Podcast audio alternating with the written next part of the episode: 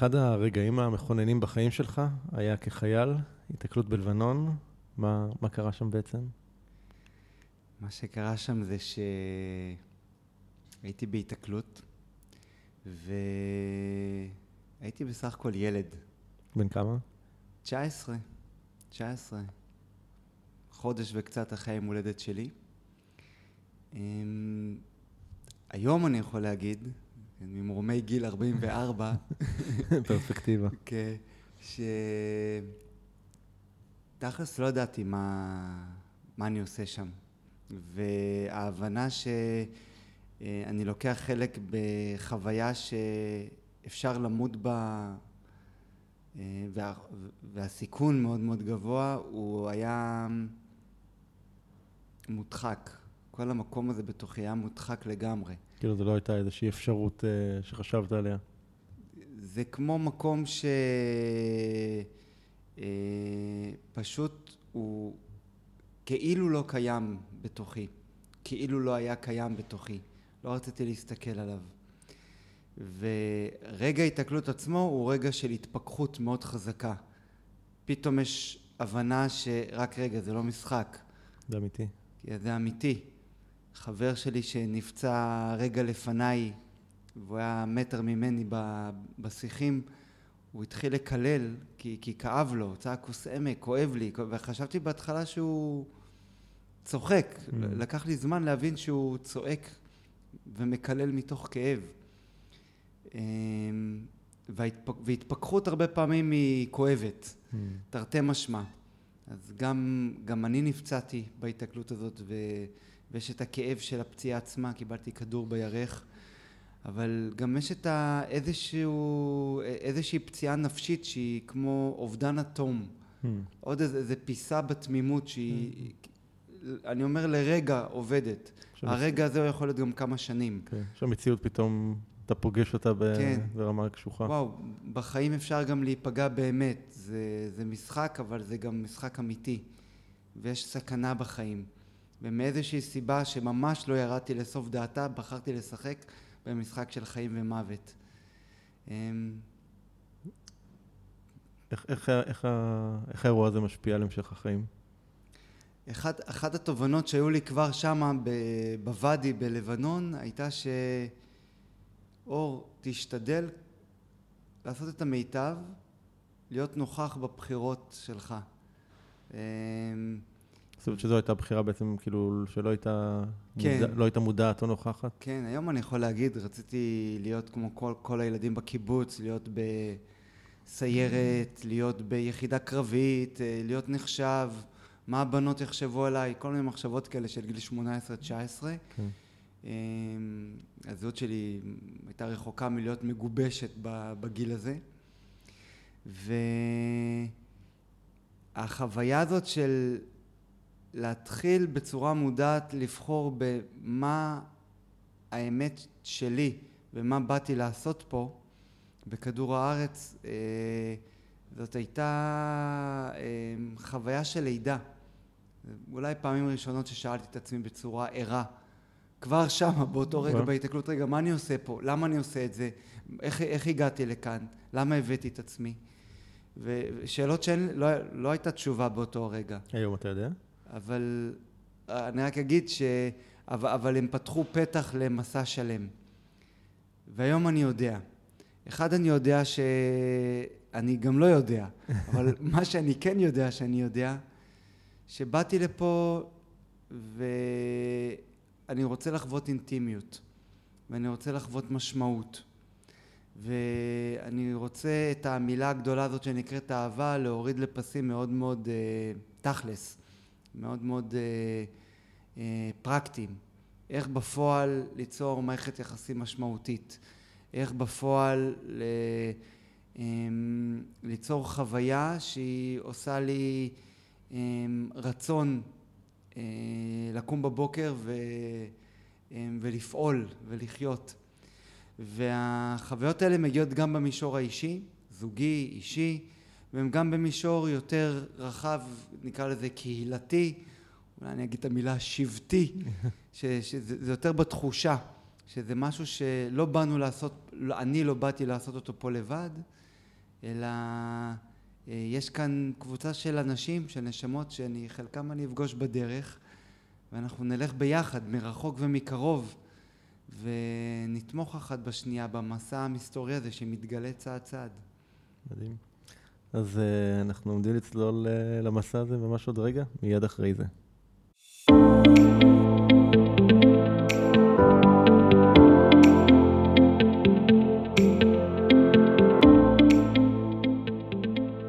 הדבר היחידי הקבוע הוא שינוי. ובכל זאת אנשים רבים חוששים ונמנעים מלעשות שינויים בחייהם. השינוי מוציא אותנו מחוץ לאזורי הנוחות ואל עבר חוסר הוודאות שלרוב מפחיד אותנו מאוד. ובכל זאת ישנם אנשים שמוכנים להתמסר לתהליכי השינוי, ולא רק לשנות אלא בעיקר להשתנות, ולהמציא את עצמם שוב ושוב מחדש. בפודקאסט עושים שינוי, תוכלו לשמוע את האנשים שמשחקים all in ועושים את מה שצריך, במקום את מה שנוח, כדי לחיות חיים מלאים ובעלי משמעות. בכל שיחה אנו צוללים לעומק התהליכים הפנימיים שהם עוברים, הטריגרים שמפעילים אותם, הפחדים והחששות, ההצלחות, הכישלונות, הפעולות שהם עושים וההתפתחות שהם עוברים. בכל שבוע תוכלו לשמוע את ערן שטרן ברעיונות מרתקים ומעוררי השראה עם אנשים שהפכו את השינוי לדרך חיים. לפרקים נוספים בפודקאסט תיכנסו לאתר doingchange.co.il או חפשו עושים שינוי באפליקציות הפודקאסט המובילות, אייטיונס, ספוטיפיי, גוגל פודקאסט ואחרות.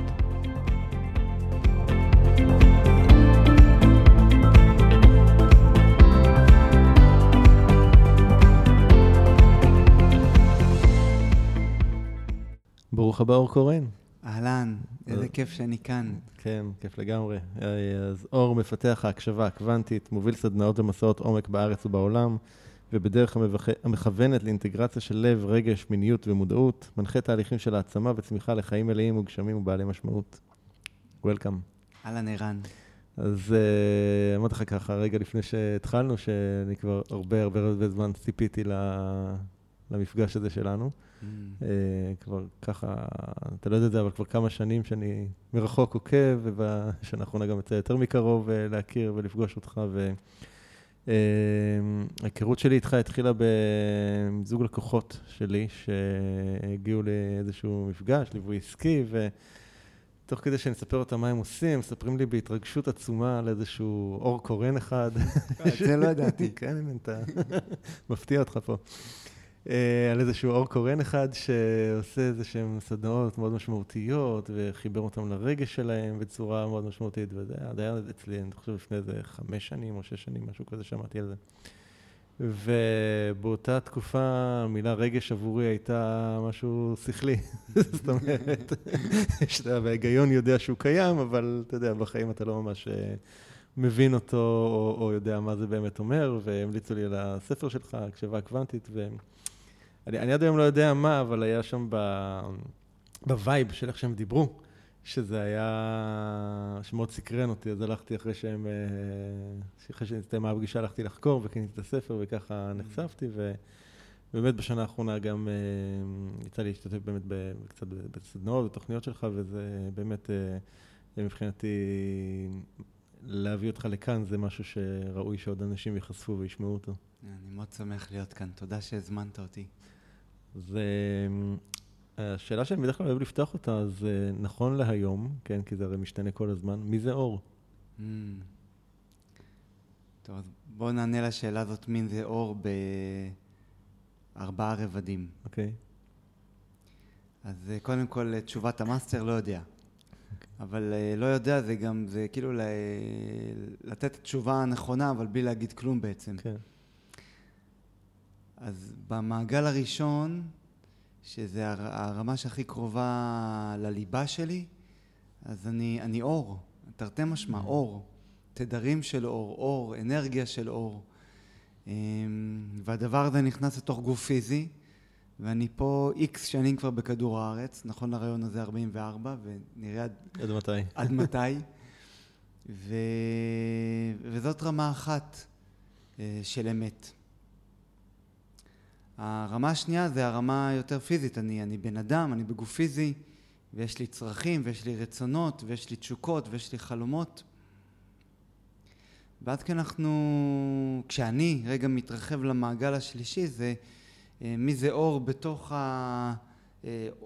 החיים, בתוך העולם שבחרתי להיוולד, ובחרתי להיוולד בישראל ולא בסין. אני זוכר שלפני, בשנת 2000 חייתי שנה במנזר בסין, והיה לי מאוד מאוד ברור שם, שלצד הגשמת חלום, זה היה החלום שלי לחיות במנזר קונג-פו בסין, כי מילדות התאמנתי באומניות לחימה. צריך לדבר על זה, על הפרק הזה. סבבה, אבל דבר אחד שהיה לי ברור שם, שזה לא הייעוד שלי, לא באתי לפה להיות נזיר. אז כשם טעמתי איזה משהו, יש כאלה שיגידו מגלגול קודם, whatever. אבל היה לי ברור שאני שם לתקופה ואני צריך לחזור לפה. לחזור לפה ולהיפגש עם החיים. אז מי זה אור? אור זה... זה שמדבר עכשיו, יש לו תשוקה מאוד גדולה. להיפגש עם מנעד רחב של חוויות בתוכו. וחלק מהחוויות האלה הן גם לא חוויות נעימות. וכשאני חווה אותם, אני, אוי, למה הבאתי על עצמי את זה? רק דיברנו על אחת כזאת, ועכשיו הפתיחה. כן, כמו בהתאקליל, למה הגעתי לשם?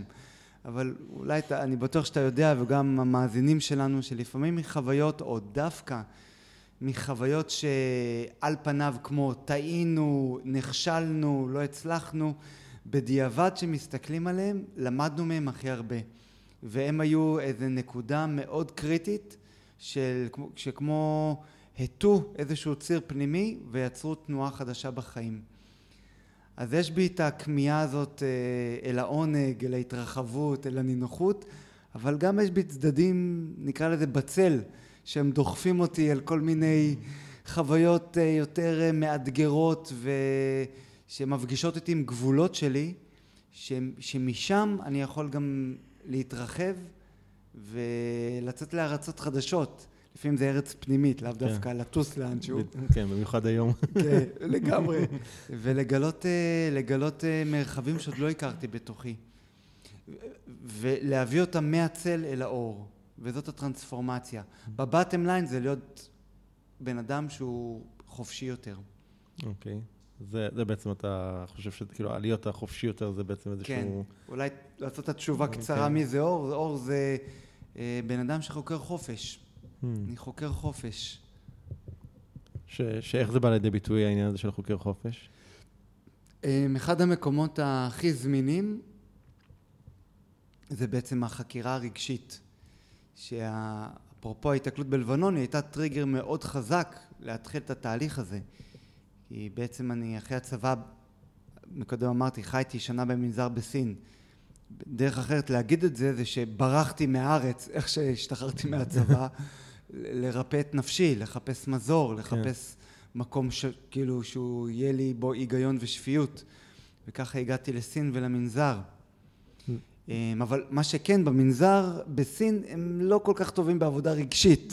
אוקיי, אז מה היה שם יותר? אז אחרי שנה שמאוד הייתי בגוף, הרגשתי שמשהו חסר, ואז חזרתי לארץ, והתחלתי תהליך עם פסיכולוג מטעם משרד הביטחון שמתמחה בפוסט-טראומה, של... אז כבר, כאילו, ידעת שזה העניין? כאילו, הבחנת? התחלתי להפנים שאני בורח ממשהו. עוד לא הסכמתי לקרוא לזה פוסט-טראומה, זה עוד לא היה מוגדר. גם, זה היה בעצם תחילה של מסע ארוך, גם מול משרד הביטחון, של להכיר בי כפצוע מלחמה ועם פוסט-טראומה. והתהליך הזה בעצם חיבר אותי למה שעשיתי, אפשר להגיד היום, זה חלק מהקריירה שלי, המפגש עם הגוף הרגשי, ואיך להיפגש עם רגשות, ואיך לעבוד עם תת המודע, ואיך לעבוד עם הדברים שאנחנו מנסים להימנע מהם, אבל כל עוד אנחנו נמנעים מהם, הם מחכים שם, במקרה הטוב הם פשוט עומדים, במקרים אחרים או שהם הופכים למפלצת בתוכנו, ועם השנים אנחנו רק יותר ויותר מפחדים להיכנס לשם, וזה אפשר לי, בתהליך שעד היום הוא ממשיך, מעל 20 שנה כבר, לחופש גדול יותר להיפגש עם, קודם כל עם גוף הרגש, ומפה עם כוחות שיש בי. כי גוף הרגש מחזיק בתוכו הרבה כוחות. וכל עוד אנחנו נמנעים מחלקים מסוימים בגוף הזה, רגשות מסוימים כמו פחד, קנאה, אשמה, כן? שנמצאים שם לכולנו, אנחנו נמנעים מחלק, מונעים מאיתנו גישה לחלק מכוח החיים שבתוכנו. ומפגש עם המקומות האלה ולימוד איך להיפגש איתם, זה לא ממקום הישרדותי או ממקום תגובתי, אלא ממקום מתבונן, מאפשר בעצם חיבור מחדש של הכוחות האלו, שהם בתוכנו וחלק מאיתנו תמיד. אני מאוד יכול להתחבר למה שאתה אומר. כמו שאמרתי קודם, אני שנים, כאילו, רגש, זה היה משהו מאוד תיאורטי, שחלטני עבורי, ואני חושב שגם באמת חלק מזה זה היה מקום של הדחקה, של רצון להימנע מאותם מקומות פחות זוהרים ויופי טופי כזה, אלא באמת המקומות היותר כואבים ויותר מורכבים, ופחות בתהליך שאני עברתי, אני גיליתי ש...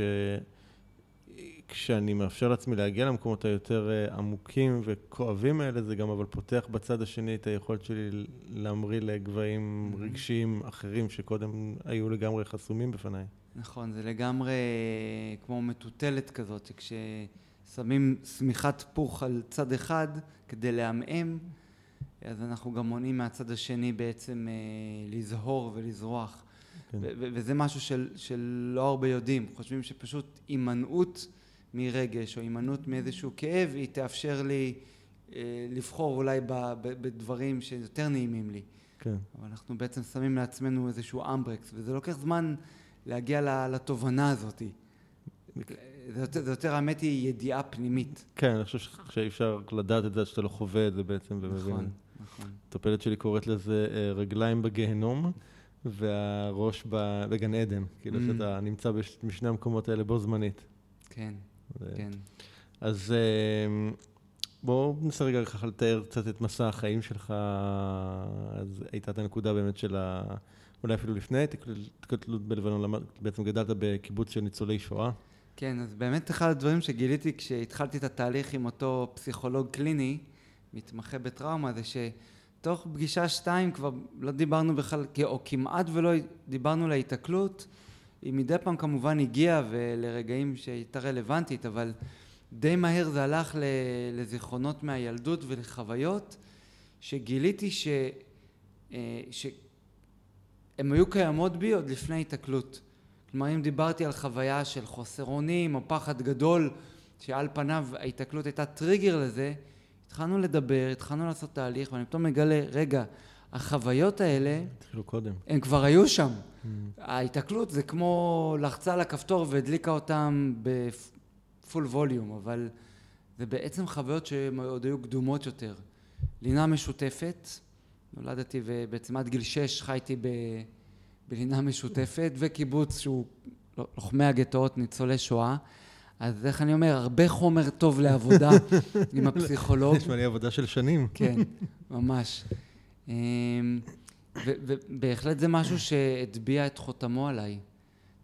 התייחסות לאוכל, התייחסות למקום שרואה את העולם כאיום או כסכנה.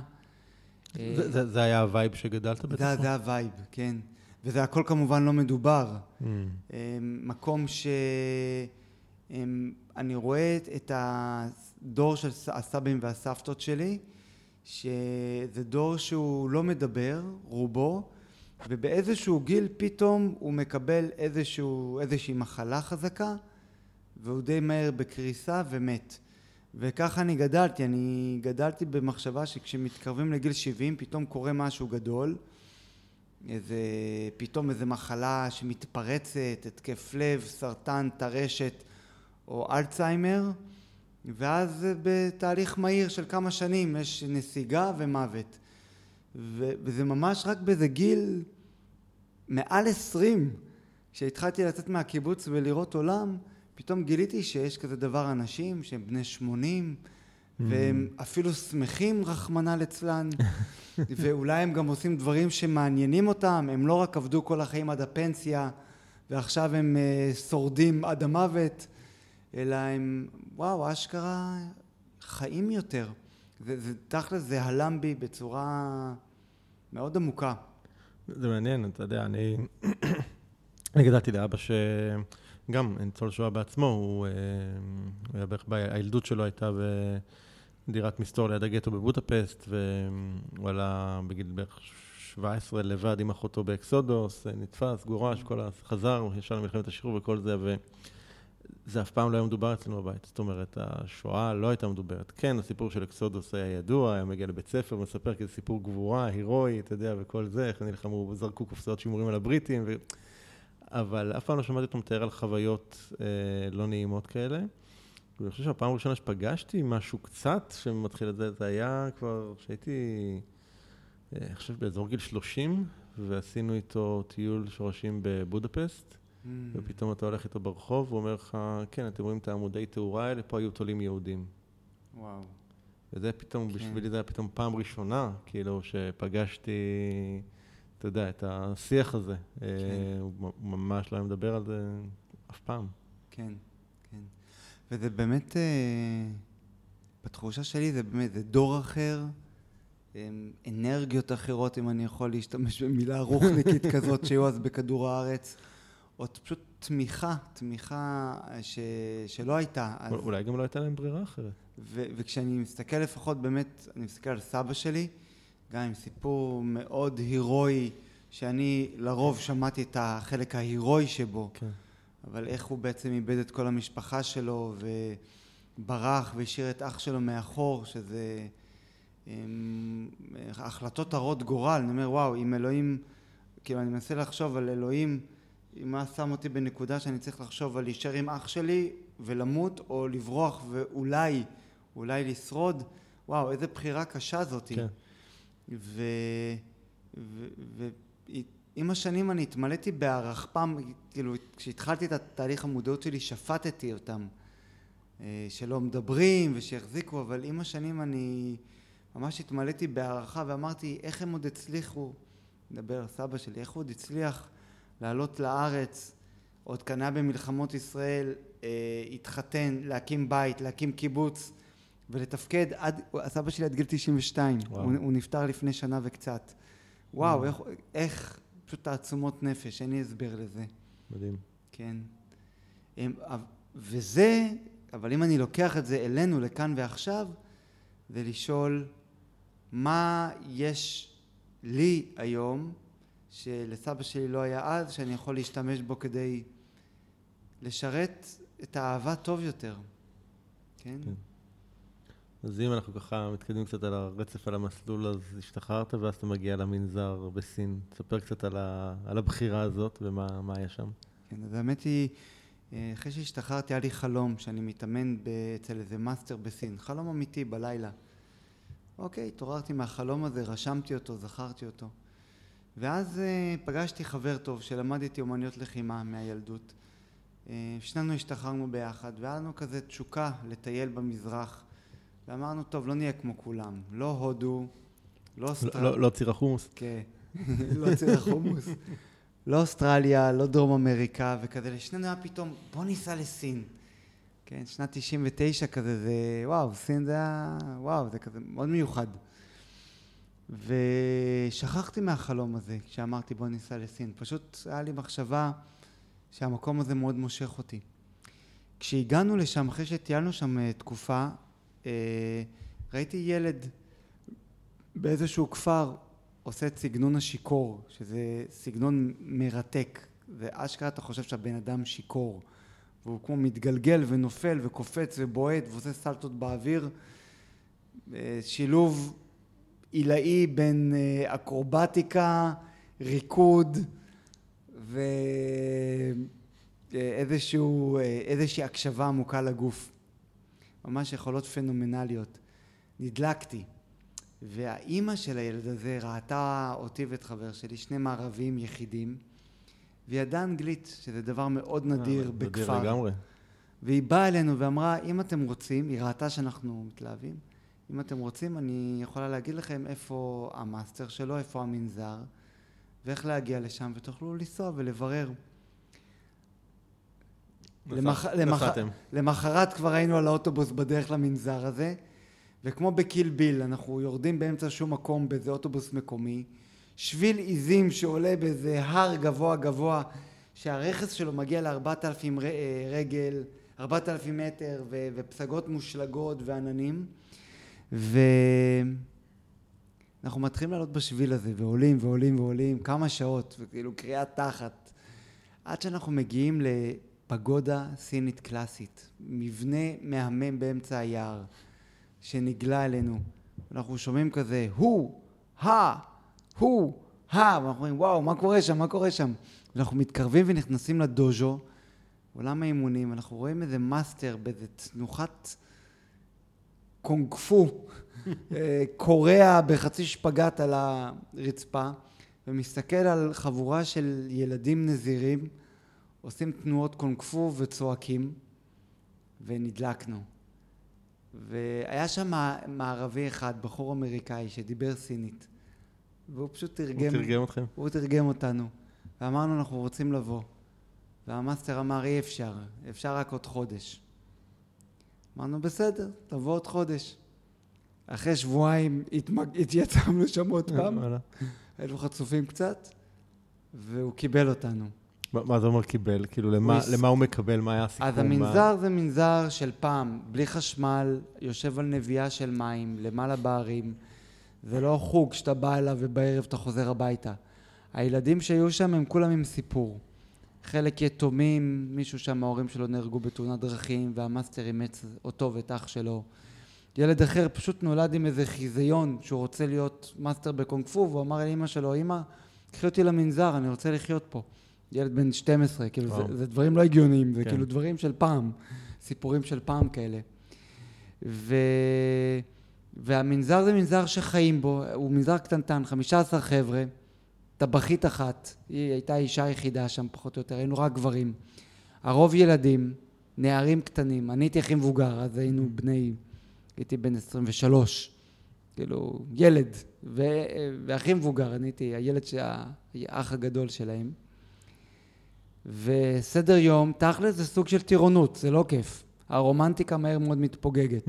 5:30 בבוקר השכמה, סדר יום 9 בערב, קריאה תחת. מנזר טבעוני, אתה אוכל אורז, ירקות מעודים, טופו, that's it. אבל זה היה החלום שלי, ואני התקפצתי לזה. וכמעט שנה שחייתי שם. והתאמנתי והגשמתי את החלום הזה, זאת הייתה חוויה מכוננת. ומלכתחילה ידעת שאתה בא לשם לשנה או שזה... לא, זה כל חודש כמו... אתה בוחר מחדש. בחרתי קדימה, וגם פעמיים הייתי צריך לנסוע, היום אני מניח שזה יותר קל, אבל אז הייתי צריך לנסוע להונג קונג כדי להאריך את הוויזה. שזה אומר, המנזר היה ממוקם קרוב לטיבט. שזה אומר רכבת של איזה 4 ימים, כאילו, לנסוע ולא קפצתי רגע לעיר השכנה. יכולתי כל פעם לחדש בערך בחודש, במחוז הקרוב, אבל רק בהונג קונג היה אפשר לחדש על 3 חודשים. היום אולי אפשר גם לחצי שנה, אני לא יודע, אבל... אז הייתי צריך לנסוע עד הונג קונג, כאילו, לחדש את הוויזה ולחזור. ועשיתי את זה 2-3 פעמים. אז... וחלק מהחוכמה שאני מאמץ מאז זה לראות כל דבר כחלק מהמסע. זאת אומרת, גם את הנסיעה הזאת של חידוש הוויזה היא חלק מהעניין. כן, זה חלק מהתרגול שלי. זה חלק מהזמן תרגול. זה מעניין להסתכל ככה על הדברים.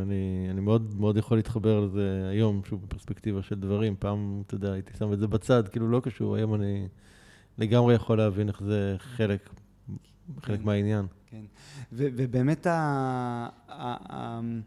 החוויה במנזר עצמו זה שאתה קודם כל צריך להראות מסירות. קודם כל, 95% מסדר היום זה רוטינה שחוזרת על עצמה. כלומר, כל יום 95% זה כל מיני תרגילים, מתיחות, ביתות, תנועות שלמדנו, שאנחנו עושים אותם יום-יום, פעם אחרי פעם, ובתרבות המערבית, טוב, הבנתי, תראה לי את התרגיל הבא. לא, כל יום... קצת כמו קראטה קיד כזה, לא? וואקס און וואקס אוף. בול, כזה. כזה, רק על אמת. על אמת. על אמת, וזה קשה, וגם מנטלית. כאילו, כל הרומנטיקה של לחיות במנזר קונג פו נעלמת מאוד מהר. מאוד מהר. ורק שאני מראה מסירות, אני בעצם קונה את האמון של המאסטר, והוא יראה לי את התנועות החדשות, או ילמד אותי את הדברים הבאים,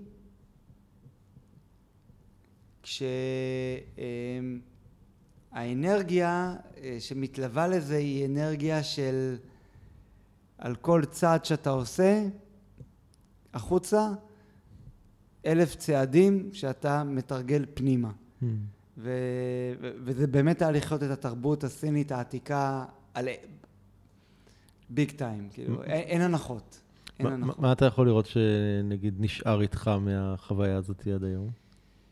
היכולת של ההתמדה, זה משהו שהוא, יגידו שיש את זה, נולדתי בכוכבים, זה בהורוסקופ שלי, אני מתמיד, יכול להיות, שכאילו היה לי שם כבר נתוני פתיחה בנפש, הם תומכים בזה. אבל ממש למדתי להתמיד. למדתי וגם את ההנאה שבלחזור על תנועה 1,000 פעמים. ולגלות... אפשר להגיע להנאה במקום הזה? כן, כן, ולגלות רבדים שלא הייתי מגלה... בפעם ה-500 לגלות דברים שלא הייתי מגלה אותם אחרי 100 פעמים. וזה המקום שחייבים לעשות דרך. ועל זה נאמר גם ביהדות, נעשה ונשמע. כן, לגמרי. כאילו אנחנו, טוב, תספר לי עוד. בוא תעשה ותספר אתה לי, מתוך העשייה, מה למדת. ושם זה היה לחיות את זה. ואני מאוד שמח על הסוג של משאב שרכשתי שם, בתהליך הזה. אז אני רוצה רגע לחזור למה ש... התחלת, אמרת קודם, העניין הזה שבאמת של הכניסה לעולם הרגש. תספר קצת ככה על התהליך הזה של איך אתה נכנס, מה אתה מגלה שם. אוקיי. אז זה התחיל מזה שאחרי קרוב לשנה בסין, אני הרגשתי שבגוף אני מתחזק, אני עושה עמידות ידיים, אני עושה גלגלונים, בלי ידיים, עם ידיים, אני למדתי כל מיני כלים, גם חרב ומקל וכל מיני שיטות ו... בגוף הייתי מסופק, כמו אחרי זה ארוחה טובה, הגוף שלי היה צמא, לעבוד, לעשות תנועות, וכאילו הרגשתי שאני שבע. וזה לא שזה נגמר, זה להתאמן, זה אומנות לכל החיים, זה לא, אוקיי, אני מאסטר, תודה רבה להתראות, לא, מה פתאום. אבל היה חסר לי משהו. ושם זה באמת היה להיות בגוף. ובטח כבר למדתי לדבר קצת סינית, אבל זה סינית של לקנות בשוק. להגיד זה יקר מדי, להגיד אני רוצה את האננס, אני רוצה את הבטטה. לא יכולתי שיחות עומק רגשיות, זה לא היה אפשרי. ושמה זה היה חסר לי, והרגשתי, ההתקלות התחילה לצוף לי שם. חלומות וכאלה, והבנתי, הייתה לי אינטואיציה שאני צריך לחזור הביתה ולהתחיל תהליך אחר, לא ידעתי מה. וחזרתי באמת הביתה, לקיבוץ, לארץ, ובבת אחת קיבלתי מעי רגיז. היה לי שלשולים, היה לי יציריות, ואז בעצם שם התחלתי את התהליך עם אותו פסיכולוג שמתמחה בפוסט-טראומה, כי הלכתי, כבר היו לי אחוזי נכות על הפציעה בירך מהכדור שקיבלתי בלבנון, אבל עוד לא עבדתי על הטראומה שלי הנפשית. והעובדת הסוציאלית של משרד הביטחון, היא יצרה איתי קשר ואמרה לי, תקשיב, אני שומעת אותך מדבר, אתה צריך להיפגש עם פסיכולוג. ואני זוכרת את אותו היום, אמרתי, על מה היא מדברת? אני אתגבר, יהיה בסדר. ואני התחלתי... מה, משהו הפחיד אותך בזה? כאילו מה... או הסטיגמה של... כן, מה הפסיכולוג? ואני, בסדר, אני הייתי בהכחשה מוחלטת. הייתי אחלה, שאלו אותי אור מה נשמע, אחלה סבבה, זה הכותרת, אחלה סבבה. באותו יום אני הלכתי למטפלת בתזונה בקיבוץ שלי, שהיא גם גוף נפש, מחברת תזונה ורגש, היא הייתה בעצם השער שלי. והיא אמרה לי, אתה צריך לפגוש פסיכולוג, ונורא כעסתי עליה, אמרתי, אני באתי אלייך לתזונה, כי יש לי מעי רגיז. באתי אלייך כי את גם מטפלת נפשית, אז מה את שולחת אותי לפסיכולוג? אני רוצה אותך. אז באותו יום גם העובדת הסוציאלית וגם היא, ואני הלכתי לרופא בקיבוץ כדי שיעשה לי הפניה לבדיקות, כי בגלל המעי הרגיז. והרופא מסתכל עליי ואומר לי, תקשיב, אני חושב שאתה צריך ללכת לפסיכולוג. ואמרתי, זה רופא מערבי, רופא מערבי אומר לי שאני צריך ללכת. רגע, ופתאום ירד לי הסימון. ביום אחד, 3 אנשים אומרים לי שהם חושבים שאני צריך ללכת לפסיכולוג. כנראה שיש כאן משהו. יש את המשפט הזה שאומר שאם 3 אנשים אומרים לך, שאתה שיקור, כדאי שתלך לישון. כזה.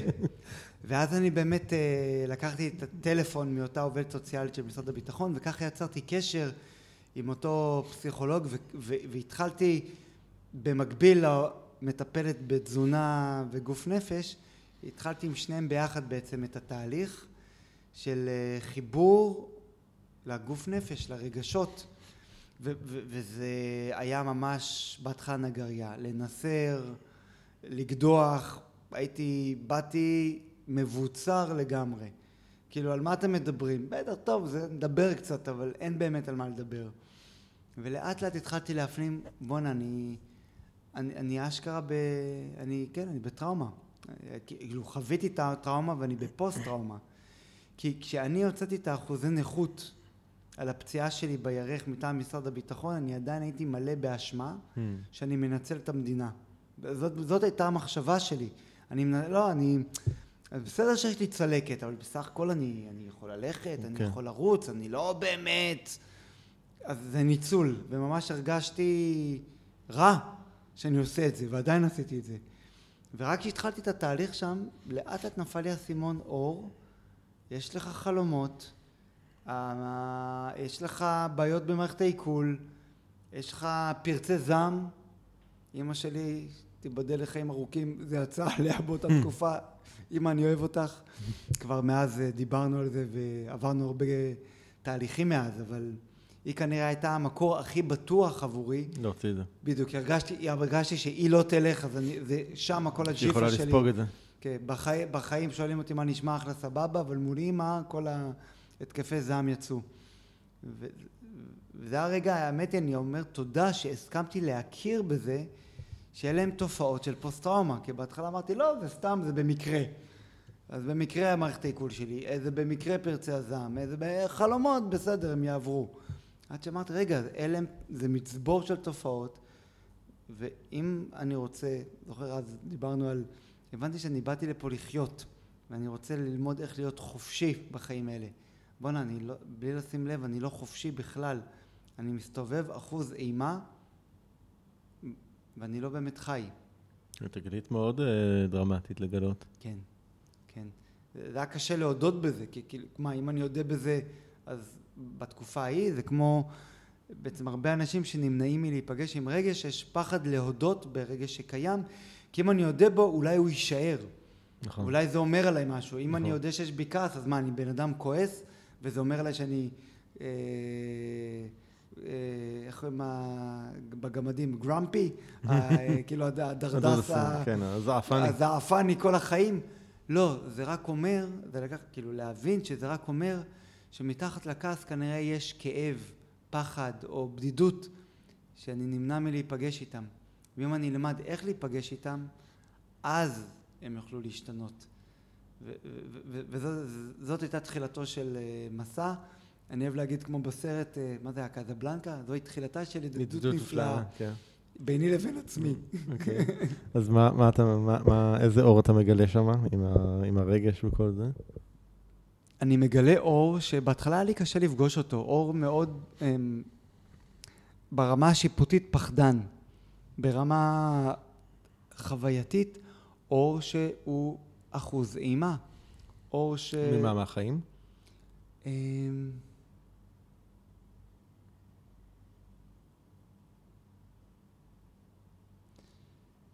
מנטישה. אחוז אימה מאיזושהי חוויה של נטישה. שכאילו, עוד פעם, זה פסיכולוגיה בגרוש, אבל יש בה גם אמת, מהלינה המשותפת בקיבוץ, מחוויית הנטישה של אימא, מגיל כמה חודשים שאני בוכה ואין אימא, ואני משתין במיטה ורטוב בשלולית עד אור הבוקר בלילה, שנים. כנראה, אם אני נשאר רק בחיים האלה, אז כנראה כל מיני חוויות מאוד מאוד ראשוניות, שכשבעצם זה לא הסיפור, זה בעצם איך אני מתמודד עם פחד.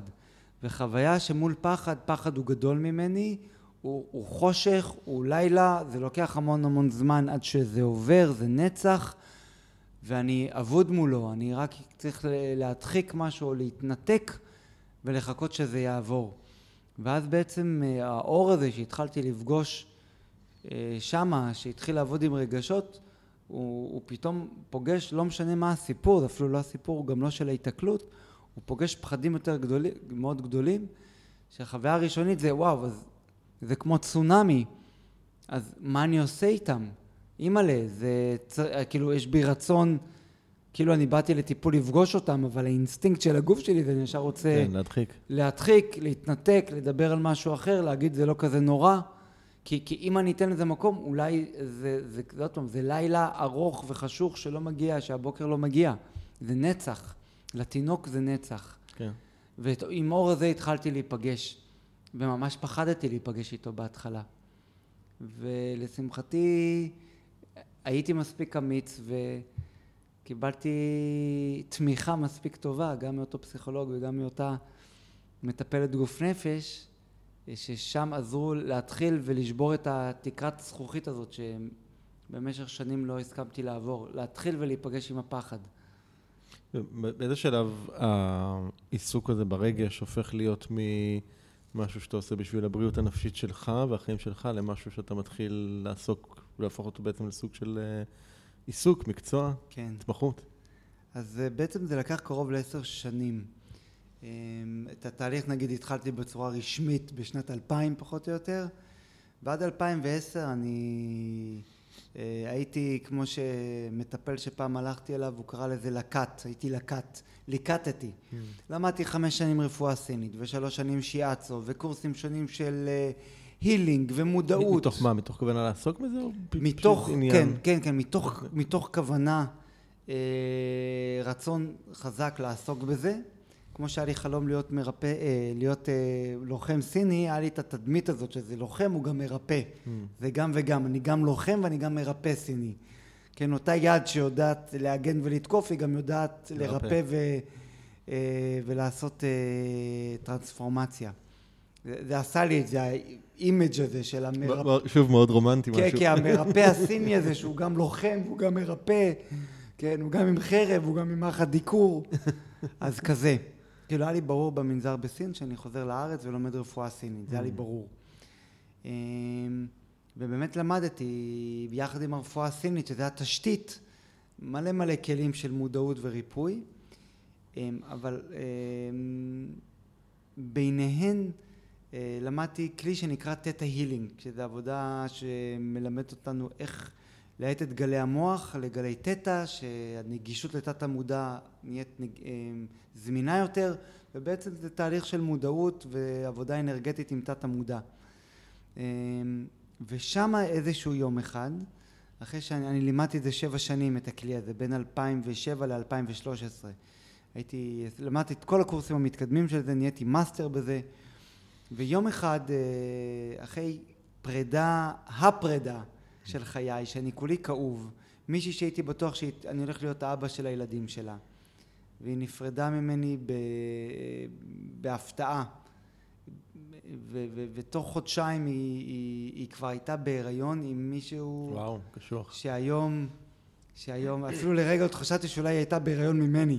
היא פשוט ילדה 11 חודשים אחרי שנפרדנו, אז אמרתי, חשבתי לעצמי, גם אם זה הייתי אני, גם אם הרעיון התעכב, כאילו אם זה הייתי אני, גם אם הרעיון התעכב ב2-3 זה עדיין לא מגיע ל11 חודשים, אז זה לא אני לא אבא. אבל כל כך כאב לי, שקולגה שלי ששאלה אותי אם אני רוצה לשלוף את האמונה, או לשלוף את הכאב מהגוף שלי, אמרתי לה פתאום ברגע מכונן, אולי במקום לשלוף את הכאב, תלמדי אותי איך להיכנס פנימה ולהיפגש איתו. ושם היה רגע מכונן. עכשיו רגע נדבר על הנקודה הזאת, כי זה כאילו הפוך לאינסטינקט. כן. נכון? הרי האינסטינקט שלנו זה להימנע מהכאב, מה בפנים כאילו... ירד לי שם סימון מאוד מאוד גדול. והסימון הזה היה שאני בעצם, כל הכלים שלמדתי עד עכשיו, הרפואה הסינית, הדיקור, שיאצו, שיטות של הילינג, היה שם צל. הצל היה שאני מפחד להיפגש עם הרגשות שלי ברובד מסוים, ואני מנסה לרפא ולפתור אותם בכל מיני דרכים אחרות, אנרגטיות, בלהבין דברים. עם אותו פסיכולוג באמת הרבה הסימונים נפלו, וגם התחלתי תהליך רגשי, אבל הוא הגיע עד שלב מסוים, הוא הגיע עד שלב מסוים, ואחרי זה בדיקור, אוקיי, אז יש חסימה במרידיאן הזה, בוא נפתח את המרידיאן. בתטא הילינג, אוקיי, יש אמונה כלשהי, בוא נעבוד על האמונה הזאת. ובכל הכלים האלה יש איזשהו, יכול להיות, בייפס, מעקף לעולם הרגש. וזה מה שאני עשיתי, אני נמשכתי לכלים האלה, כי היה שם מעקף לעולם הרגש בלי שידעתי. במקום לגעת בו, זה כאילו היה עוקף אותו.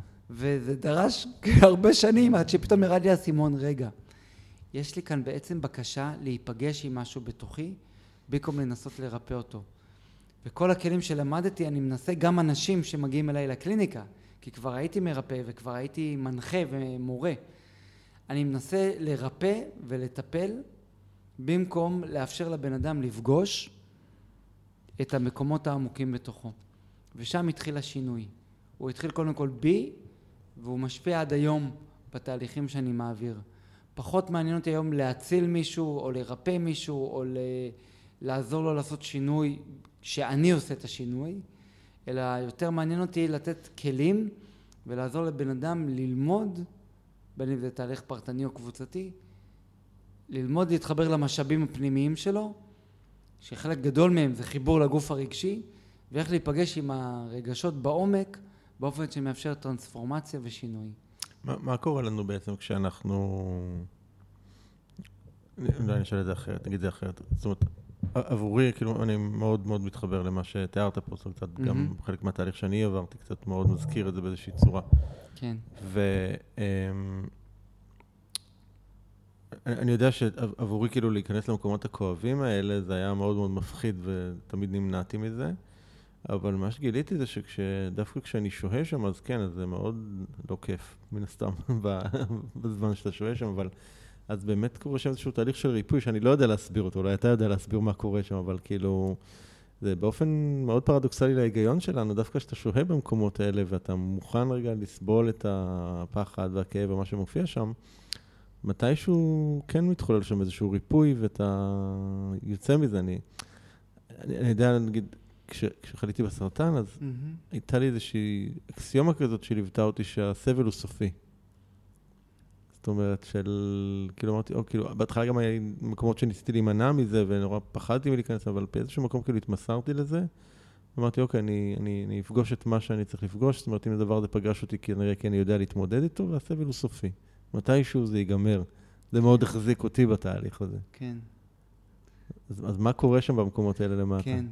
אז בואו רגע נדבר קודם כל אבולוציה. בן אדם הולך בסוואנה באפריקה, ופתאום הוא בוחר יום אחד ללכת למראה משמאל ולא למראה מימין, פוגש שם נמר, אז התת מודע אומר לו, שמע, מחר אל תלך שמאלה, כי היה שם נמר, זה מסוכן. נכון. כן, לך ימינה. אז אותו דבר גם בעולם הפנימי שלנו. אם אני הולך שמאלה ופוגש כאב, אז יש איזה מנגנון שאומר, לא, לך ימינה, זה מסוכן. נכון. אז קודם כל להבין שהמנגנונים האלה הם קודם כל בעדינו.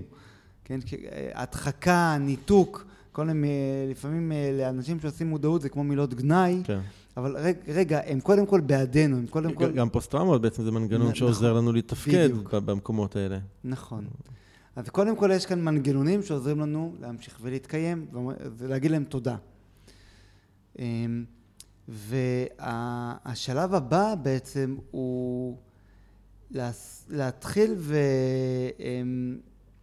זה כמו קודם כל לעשות את הצד של בן אדם עיוור. כל מה שיש לו זה את האמונה שלו, הוא עוד לא רואה.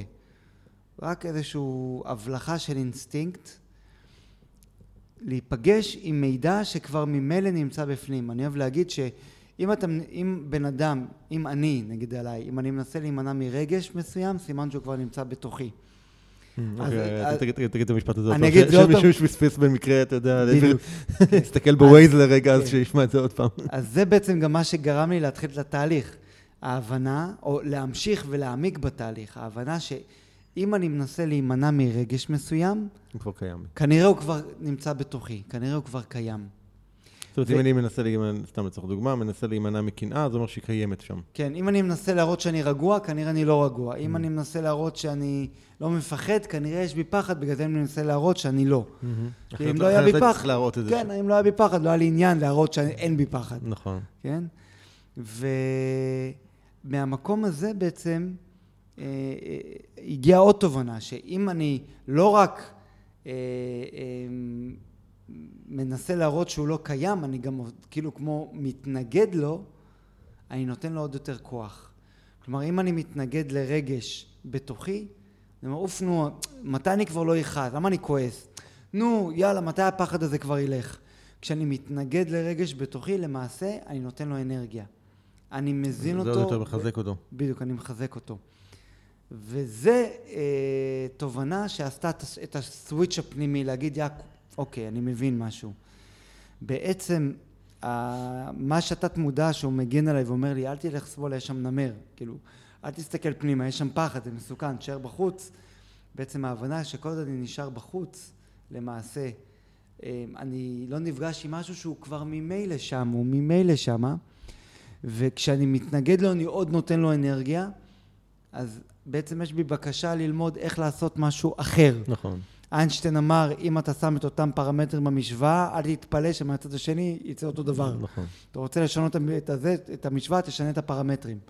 אז אמרתי, אוקיי, אז אולי במקום להימנע, או להישאר בחוץ, דווקא להיכנס. ניכנס, אפילו שזה על פניו נוגד. זה הפוך להיגיון. נכון, אבל עד עכשיו אני בעצם כבר איקס שנים, זה מה שאני עושה, ואין לי שינוי. יאללה, מה יש להפסיד? ואז מה קורה? אז אני נכנס פנימה, ואני מקבל הכוונה לאיך להיפגש עם הרגש, לא כמחשבה בראש, אלא כתחושה בגוף. ואני מקבל תובנה שהיא חווייתית, היא נטו מתוך ההתנסות הישירה. שכשאני נותן לרגש מקום, באנגלית זה נורא יפה, emotion, energy in motion. כשאני נותן לרגש מקום, האנרגיה שלו, שהטבע שלה להיות בתנועה, נכנסת לפעולה. זאת אומרת, התפקיד שלי הוא לתת לרגש מקום, כלומר להסכים להרגיש אותו כתחושה בגוף, להקשיב לו כאינפורמציה במערכת העצבים, ולא כמחשבה בראש. ברגע שאני מקשיב לרגש כאינפורמציה במערכת העצבים, כתחושה בגוף, מערכת העיכול, האינטליגנציה הפנימית של הגוף, כמו שיודעת, מערכת העיכול שלי יודעת לעכל תפוח, בלי שאני צריך לעקוב אחריו במאי, יודעת לעשות את זה לבד. מערכת העיכול הרגשית של הגוף שלי תדע לעבוד עם הרגשות שאני נותן למקום. התפקיד שלי זה רק לפגוש אותם. וזה היה רגע מכונן. והוא שינה את כל הטיפול שלי, את כל הליווי שלי באנשים, וגם את ההנחיה שלי בקבוצות ובסמינרים שונים. זו בעצם ההקשבה הקוונטית? וזה בעצם הפתח למה שנקרא ההקשבה הקוונטית. שההקשבה הקוונטית זה הדרך שלי לקחת הרבה ידע שהתחיל להתארגן בתוכי, מתוך חוויה ישירה, ולארגן אותו באיזשהו היגיון שאני אוכל, אחד, להעביר אותו הלאה, לעשות איזושהי דידקטיקה לדבר הזה, כדי שיהיה אפשר להעביר אותו הלאה, ומצד שני, להשאיר אותו פתוח מבלי לצמצם את העולם האינסופי של הרגשות וההקשבה לגוף. אז ההקשבה הקוונטית למעשה היא שיטה שאני אוהב להגיד שלא המצאתי אותה, היא פשוט אינטגרציה של ידע שכבר היה קיים. כל שיטה למעשה זה ידע שכבר קיים, זה רק מישהו בא ושם אותו, הכל משתמש בחוקי היקום, זה רק מישהו שבא ושם אותו במילים ובאיזשהו היגיון מסוים.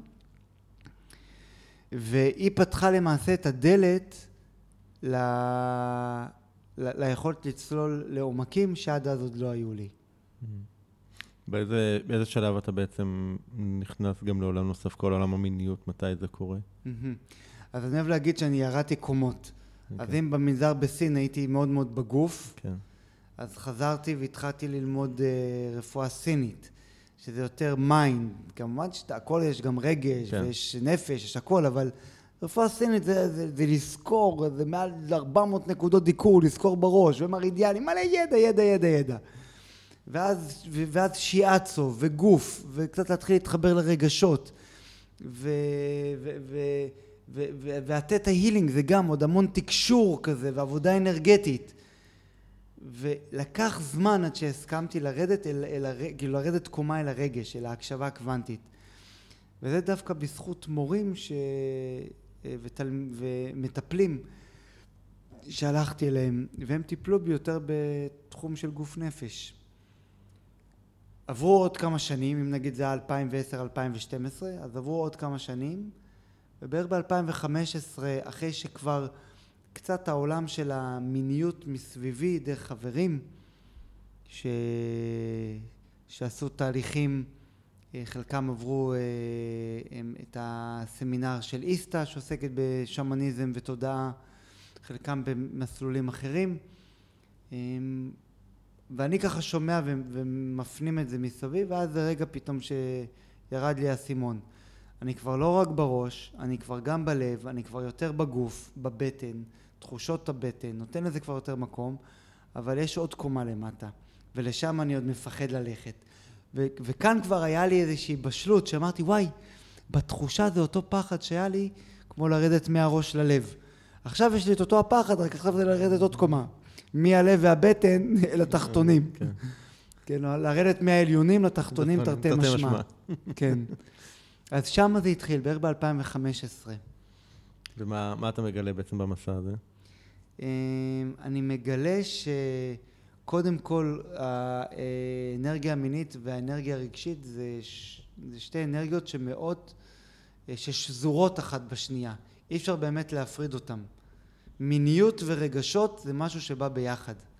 אפשר כמובן לנתק, אפשר לעשות מין, כן, סקס בצורה מאוד מכנית. כן? אני יכול להגיד שגם כשהייתי צעיר, אז המין הוא היה הרבה יותר יצרי. כן. בגיל 18, 19 בעצם. אני איבדתי את בתולי בגיל 19, כאן סקופ בתוכנית. עכשיו אתה אומר, אין צריכים לפתוח את זה. אז בגיל 19, 20, 21, זה היה שנים, הסקס היה הרבה יותר יצרי. כן? היום, ככל שעובר הזמן, אני יכול ממש להרגיש את זה מאז שעברתי את גיל 40, היצריות היא תהפוך ריקה, אם היא לא משולבת עם לב, עם נוכחות, עם חיבור, עם רגש. ומהמקום הזה בעצם הייתה בקשה רגע לפגוש את העולם של המיניות ברבדים חדשים שלא הכרתי. ולפתוח את המקום הזה, זה עשה עוד פעם את התחושה שאני בכיתה א'. כי אם חשבתי שאני יודע משהו על מין, פתאום זה וואו, אני לא יודע כלום על מין ועל מיניות. ומה שההקשבה הקוונטית אפשרה, זה קודם כל להיפגש עם כל הרגשות שיושבים. זה נושא מאוד טעון עבורנו מין. כן. מאוד מאוד מאוד טעון. כן. יש לנו שם המון פחדים וכאבים ו... כן. הרבה טראומות קולקטיביות יושבות שם, יחסים של בין המינים. ואגב, אני באתי מעולם מיינסטרים, אז זה כאילו בין גברים ונשים, אבל אחרי זה כשיצא לי להיפגש גם עם, לעבוד עם אנשים שהם נמשכים לאותו המגדר. ואז פתאום לגלות שבן אדם שנמשך לאותו המגדר שלו, יכול להיות שיש לו פחדים אדירים מאותו המגדר או מהמגדר השני, אבל לאו דווקא ממקום שלי יש, לאו דווקא מאותם סיפורים שאני מחזיק, אלא בסיפורים אחרים לגמרי. ושזה מאוד מאוד, הסיפורים הם מאוד אינדיבידואליים, ושום דבר הוא לא מובן מאליו. אבל כן, ככל שהסיפור אינדיבידואלי, עדיין שיורדים לעומק, הטראומה היא בסך הכל כמה סיפורים קולקטיביים שמשחזרים את עצמם. אצל כולנו. אצל כולנו. ניצול של כוח ומרות,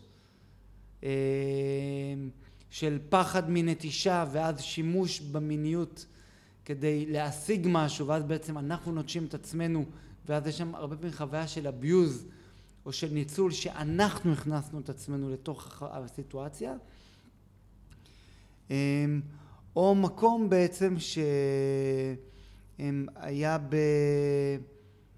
באיזשהו... זה די דומה, אבל היה בעצם בתשוקה לאינטימיות ולא האמין בערך העצמי שלו, ואמר, טוב, אין לי מה לתת דרך הלב, אז אולי דרך המין ירצו אותי. שזה די דומה לדבר השני שאמרתי. והטראומות האלה חוזרות על עצמן בשלל סיפורים ודרכים, שהיום אנחנו מרפאים אותם עוד פעם, גם באישי וגם בקולקטיבי. מי שרוצה, כן. אותי זה מסכן. אני מרגיש שכמה כאב עמוק יותר, ככה הפוטנציאל לריפוי אישי וקולקטיבי גדול יותר. כן. מה, אוקיי, היום אתה גם בעצמך מורה באיסטה, נכון. מן סתם אתה פוגש לא מעט אנשים, ומה... תאר קצת מה אתה רואה מהצד שלך, זאת אומרת, איזה תהליך אנשים עוברים, כאילו מה הריפוי שהם חווים, איזה טרנספורמציה קורית שם. תודה שאתה שואל את זה. אז קודם כל אני אשתף שכשאני נכנסתי לאיסטה, באתי כדי קודם כל לרפא, או זה לא לרפא, כדי לפגוש את כל, את הפחדים שלי ואת הכאבים שלי שקשורים במיניות. באתי לחבר חלקים שבי שהיו מנותקים בין התחתונים והלב. ובאתי בשביל המסע האישי שלי, נטו. לא חשבתי שאני הולך להיות מורה שם. ובאמת חלק מהמורים, הם יצא להם לדבר איתי אחרי זה, ואמרו לי, וואו, קצת שמעו על העבודה הרגשית שאני עושה, והם אמרו לי, יש לעבודה הזאת מקום באיסטה. אנחנו מזמינים אותך להצטרף. קודם כל כמה שנים הייתי אסיסטנט, ליוויתי המון קורסים, איסטה זה תהליך כזה, זה בית ספר של פעם. אין קורס מורים, לא עושים קורס ואז אתה נהיה מורה.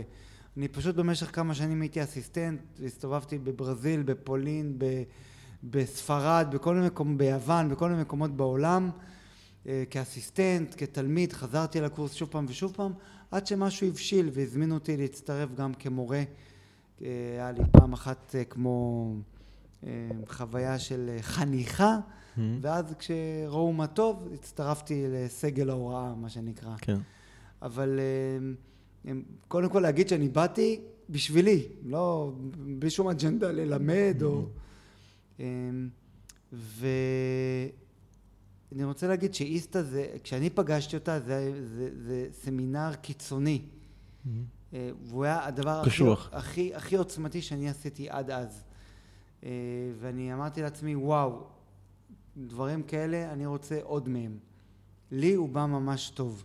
הוא לא מתאים לכל אחד, ומאוד מאוד חשוב גם להגיד, זה לא קורס שעוסק בריפוי.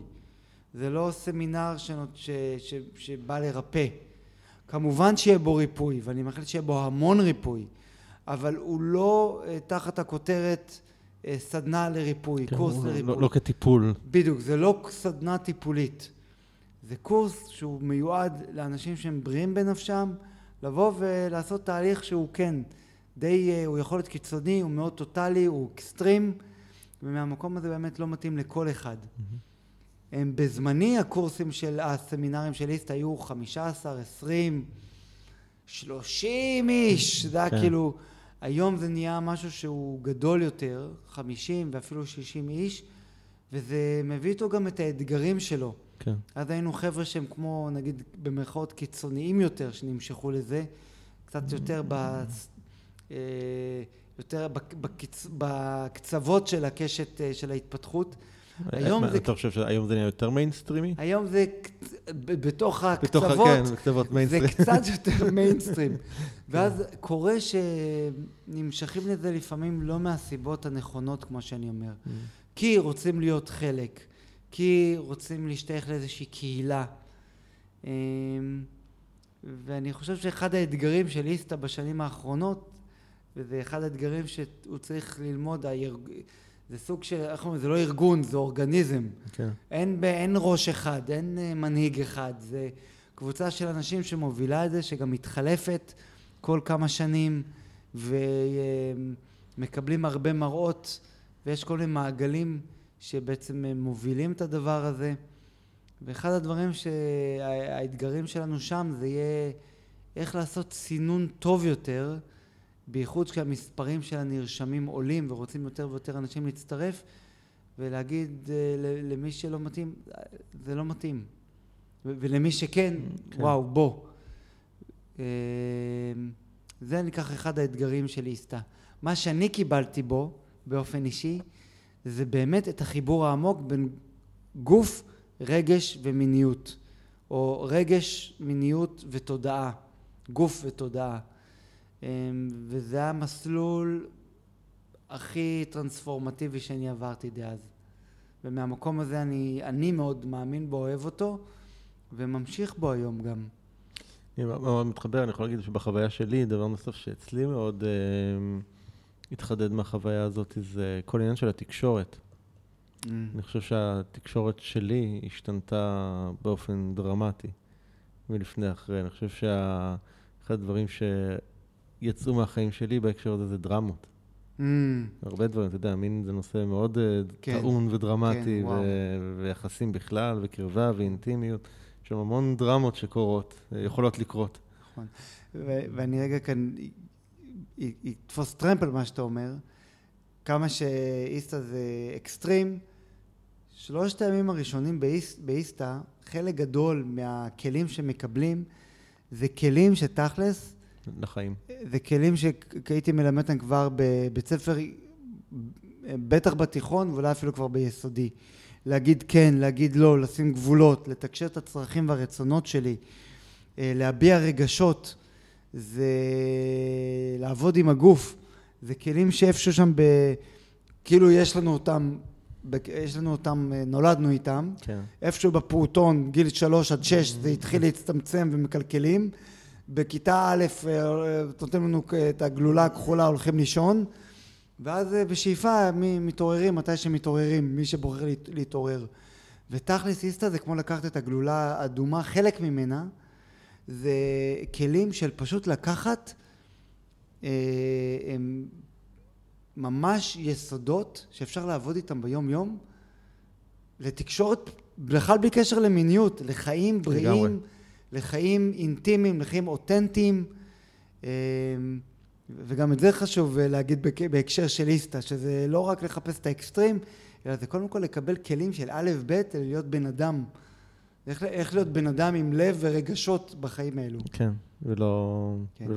ואז מפה גם לב רגשות ובן אדם מיני בחיים האלו. כן. לגמרי. בהכנה לשיחה הזאת כתבת איזשהו משפט שככה שתפס אותי, שאמרת אתה מאמין שהמחלה הגדולה של המאה ה-20 זו הבדידות. תסביר קצת את העניין הזה. אז למעשה זה קצת כמו להיפגש עוד פעם בספירלה עם ההקשבה הקוונטית, עם איך היא נולדה, ועם הצורך להיפגש עם כאב ועם הפחדים שלי בעוד רבדים שלא הצלחתי להגיע אליהם עד אז. וכשאנחנו נמנעים מלהיפגש במודע או לא במודע, עם מקומות בתוכנו, אנחנו בעצם יוצרים בידוד בין חלק מודע לחלקים לא מודעים. זה יוצר תחושה של בדידות בחיים. אנחנו לא מודעים למה.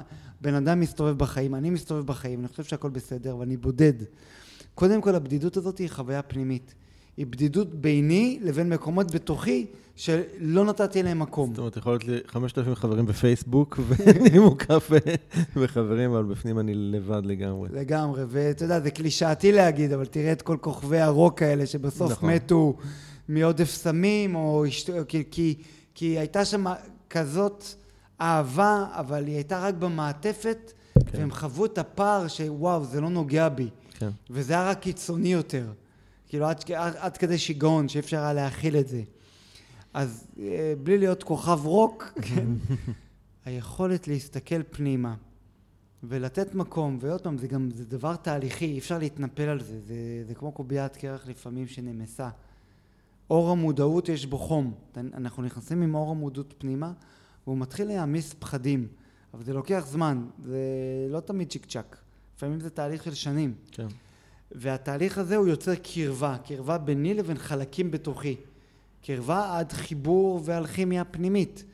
ככל שאנחנו מחוברים לעוד רבדים וחלקים בתוכנו, אנחנו מסתובבים פחות בודדים בעולם. למעשה החוויה החיצונית של בדידות היא השתקפות קודם כל לעולמנו הפנימי. ומפה ההקשבה הקוונטית, ואני אומר הקשבה קוונטית, אבל זה כל גישה שעוזרת לבן אדם, זה בשמניזם, זה בסומטיק אקספיריאנס, בפוקוסינג, אמבדימנט, וואטאבר. כל כלי שעוזר לבן אדם להתחבר ולהקשיב למידע הרגשי האותנטי שבתוכו, הוא כלי שעוזר לבן אדם להיות פחות בודד. אני חושב שאתה יודע, אני שומע אותך ככה, אנחנו מדברים כבר שעה. זה כאילו מצד אחד, כאילו מאוד מאוד מרגש כאילו לשמוע את התהליכי עומק האלה ומה מתאפשר מהם. מצד שני, זה מעלה בי גם איזשהו סוג של עצבות שיש כל כך הרבה אנשים שכמו שאני הייתי, שהם שבויים במיינד ובמקום הזה שאתה לא באמת מחובר לעצמך, לרצונות האמיתיים האותנטיים שלך, או דיברנו על מיניות, אתה לא מחובר למיניות שלך, אתה לא מחובר ל... ומתנהלים בעולם, אני קורא לזה, לפעמים אתה רואה אותם walking dead. כן. כאילו, אתה מסתכל בעיניים שלהם ואין שם את הניצוץ הזה, אין שם את החיות. זה כאילו מין שגרה די מתה כזאת. כן. איך פעם היה לי מורה שקרא לזה, זה לחיות חצי מת, חצי מת, חצי מת, עד שיום אחד אתה מת. בדיוק, כאילו הם כבר מתים, רק אף אחד לא התקן אותם בזה, כאילו זה מין משהו כזה, זה עצוב. כן, זה נכון, זה באמת מאוד מאוד עצוב, אבל זה לא אבל, כי ערן זה דורש אומץ. אנחנו שאנחנו בוחרים להתעורר, זה דורש אומץ. למה? אחד, כי אין הבטחה. אין הבטחה שאם אתה תתעורר אז פחות יחב לך ותהיה פחות, אולי אתה תהיה פחות בודד, כי אתה תעז להיפגש עם הבדידות, אבל זה לא אומר שאתה תיפגש עם פחות כאב. נכון. אנחנו לא רוצים את הכאב הזה, אבל זה הפרדוקס, אנחנו כאילו רוצים להימנע מהכאב הזה, ואנחנו חיים חיים מאוד... והכאב הזה הוא כאב בייחוד נפשי, כאב רגשי, שהרבה פעמים מתישהו גם יכול להיות מתורגם לכאב פיזי, באיזושהי פתולוגיה או משהו. אבל הוא קודם כל כאב רגשי, וכן, זה, כי אין הבטחה. אין הבטחה שאם אני אתעורר, אז יהיו לי חיים קלים יותר. טובים יותר. כשאני התחלתי, האמת היא, זה מה שמשך אותי. חשבתי שאם אני אחרי חיים בעלי משמעות, ואני אגשים את הייעוד שלי, ואני אהיה בריא יותר, זה כל יופי טופי. אז אני אחרי חיים עם פחות סבל. זה נכון, יש פחות סבל. אבל סבל וכאב זה לא אותו דבר. סבל זה כאב שמתכחשים לו. כשאני מתכחש לכאב, נהיה סבל. אני סובל. כשאני נותן לכאב מקום, הוא הופך לקרבה. וזאת הבקשה העמוקה של הנשמה, לחיות קרובים. אבל זה לא אומר שהחיים יהיו קלים יותר. זה לא אומר שיהיה קל יותר. ויש הרבה אנשים שבמודע או לא במודע, הם אומרים, טוב, אבל זה לא יעשה לי קל, אני לא רוצה להיכנס לשם בכלל. לגמרי. כי אין הבטחה. אז כן, זה דורש אומץ, ואולי אפילו איזשהו שיגעון מסוים. כן. להיות קצת לא נורמלי, אה? כן, להיות קצת לא נורמלי, לחיות בעולם, להיות קצת נורמלי, לא נורמלי, לחיות בעולם לא נורמלי. לא נורמלי, כן. כן. אחד הדברים המשמעותיים שאתה מלמד, ואני חושב שעבורי אתה גם סוג של השראה בהקשר הזה, זה באמת היכולת לאפשר לעצמך להיות בפגיעות. כן.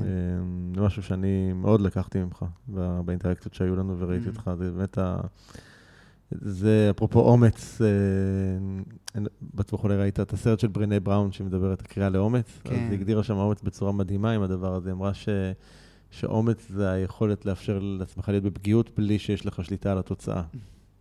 אז אני אשמח ככה, שתגיד ככה כמה מילים על המקום הזה של להיות בפגיעות, למה זה כל כך חשוב, מה זה נותן לנו. כן. אני אתחיל רגע מדוגמה חיה שאתה היית עד איתי לה. כן. הייתה חלק ממסלול העומק שהנחיתי לפני שנה, והיה שם איזה מפגש אחד, זה היה כל תקופת הקורונה וסגרים ומותר איקס אנשים בתוך בית, עם מסכות, בלי מסכות, והיה שם איזה תהליך שהדגמתי אותו, ובתהליך הזה, בהדגמה אני אמרתי, אני כמו, השלנו דברים מתוכנו, ואמרתי אני משחרר את אור שמספר את הסיפור של ההתקלות, ויש שם צל. בעצם אני קצת אומר שאני מיוחד. בזה שאני אוחז, אני כל פעם מזכיר את ההתקלות, אני גם אומר, כן, אני בהתקלות, וחוויתי טראומה, בלעלה, ומשם התפתחתי לעבודה רגשית, זה נכון, אבל יש שם גם צל. דרך הסיפור הזה, כל עוד אני מספר אותו פעם ועוד פעם, אני גם מרגיש מיוחד. אז זה אומר עליי משהו, זה אומר שאני בעל משמעות, זה אומר שאני בעל ערך. תאהבו אותי. אז תאהבו אותי. ואמרתי, אני מסכים לעצמי, זה הזמן לשחרר את הסיפור הזה. אני משחרר את הסיפור הזה מלתת לי ערך, מלספר שאני בעל ערך. ובמפגש או שניים אחרי זה, הגיעו שוטרים באמצע התהליך שלנו, בתחילת המפגש, זה לא היה, לשמחתנו זה לא היה באמצע, זה היה בתחילת המפגש, והבטם ליין שאני רוצה לגעת בו עכשיו, זה שאני קפאתי מפחד. ואור הגיבור, שפעל בהתנכלות בלבנון, הוא נפצע מכדור, והוא עוד חבש את כל חבריו, והוא פעל תחת אש, וקיבל ציון השבח. אור הגיבור הזה ממש לא היה שם. ואני הייתי פשוט אכול סרטים, ראו אותי כפו, ראו אותי בחולשה, ראו לי. תפסו אותי, כאילו אין, איך עכשיו יכולים לתת באמון? כאילו אין, יותר השפלה מזה. נכשלתי כמנהיג, נכשלתי כמנחה. לא ידעתי להגיד את המילה הנכונה. קפאתי. ורק בדיעבד, וזה לקח זמן, זה לקח לא הרבה זמן, אבל כמה שבועות, כן? לא שבוע ולא ימים. להגיד, וואו, הייתי מספיק בעוצמה שלי, שהסכמתי להיות בפגיעות שלי, באקסטרים שלה. כי לא הייתי שם כל כך פגיע, עד שהייתי סוג של קפאתי מרוב פחד. וזה משהו שבצבא, בהתעכלות, רגע, וזה חשוב להגיד, הייתי מנותק, כאילו פעלתי על אוטומט. חלק בי היה מנותק. זה מאוד מאוד חשוב להגיד, זה מה שלא אמרנו עד עכשיו, לא אמרתי את המילה ניתוק בהקשר של ההתעכלות, או אולי כן, אבל כן, פעלתי כל כך טוב, כי חלק בי היה מנותק. שזה חלק אולי במנגנון באמת שמאפשרנו לתפקד במצבי קיצון כאלה. נכון, נכון. ולהגיד תודה, כי הוא אפשר לי לתפקד שם טוב. כן, כן. ועכשיו במפגש המחודש, יכולתי רגע להיפגש עם המקום הזה, רק הפעם להיות בו חלש ולהתפרק. כאילו לטעות, כאילו, או באמת, להיחשל במרכאות. שזה לאגו, זה מוות, מה פתאום להיחשל? כאילו, יהרג ובל יעבור, ואני אקפוץ לכל תוך הדפוסים הישנים שלי, רק לא להיחשל, רק שלא יראו אותי בפגיעותי העמוקה. אז באמת, וזה גם מקרה, אני רוצה להגיד קיצוני, כי הוא לא קורה כל שני ושלישי, לשמחתי. טוב לכך. אבל ביום יום אנחנו נדרשים לפגיעות הזאת כל הזמן. כל הזמן. אני יושב... אולי באמת ננסה רגע להפוך את זה למשהו שהוא קצת יותר יומיומי לאנשים. כן. איפה ביום יום אתה רואה את הפגיעות הזאת באה לידי ביטוי? אז קודם כל אני כמטפל, יש לי דעה על המטופל מולי, והוא בא ואומר לי, אני צריך כך וכך. לעשות צעד אחורה ואומר, גם אם אני חושב שאני יודע מה נכון לו, רגע, אני רוצה להקשיב לו. כאילו, לא בטוח ש... לא מהמקום שכאילו יודע. כן, לא לבוא מהמקום היודע.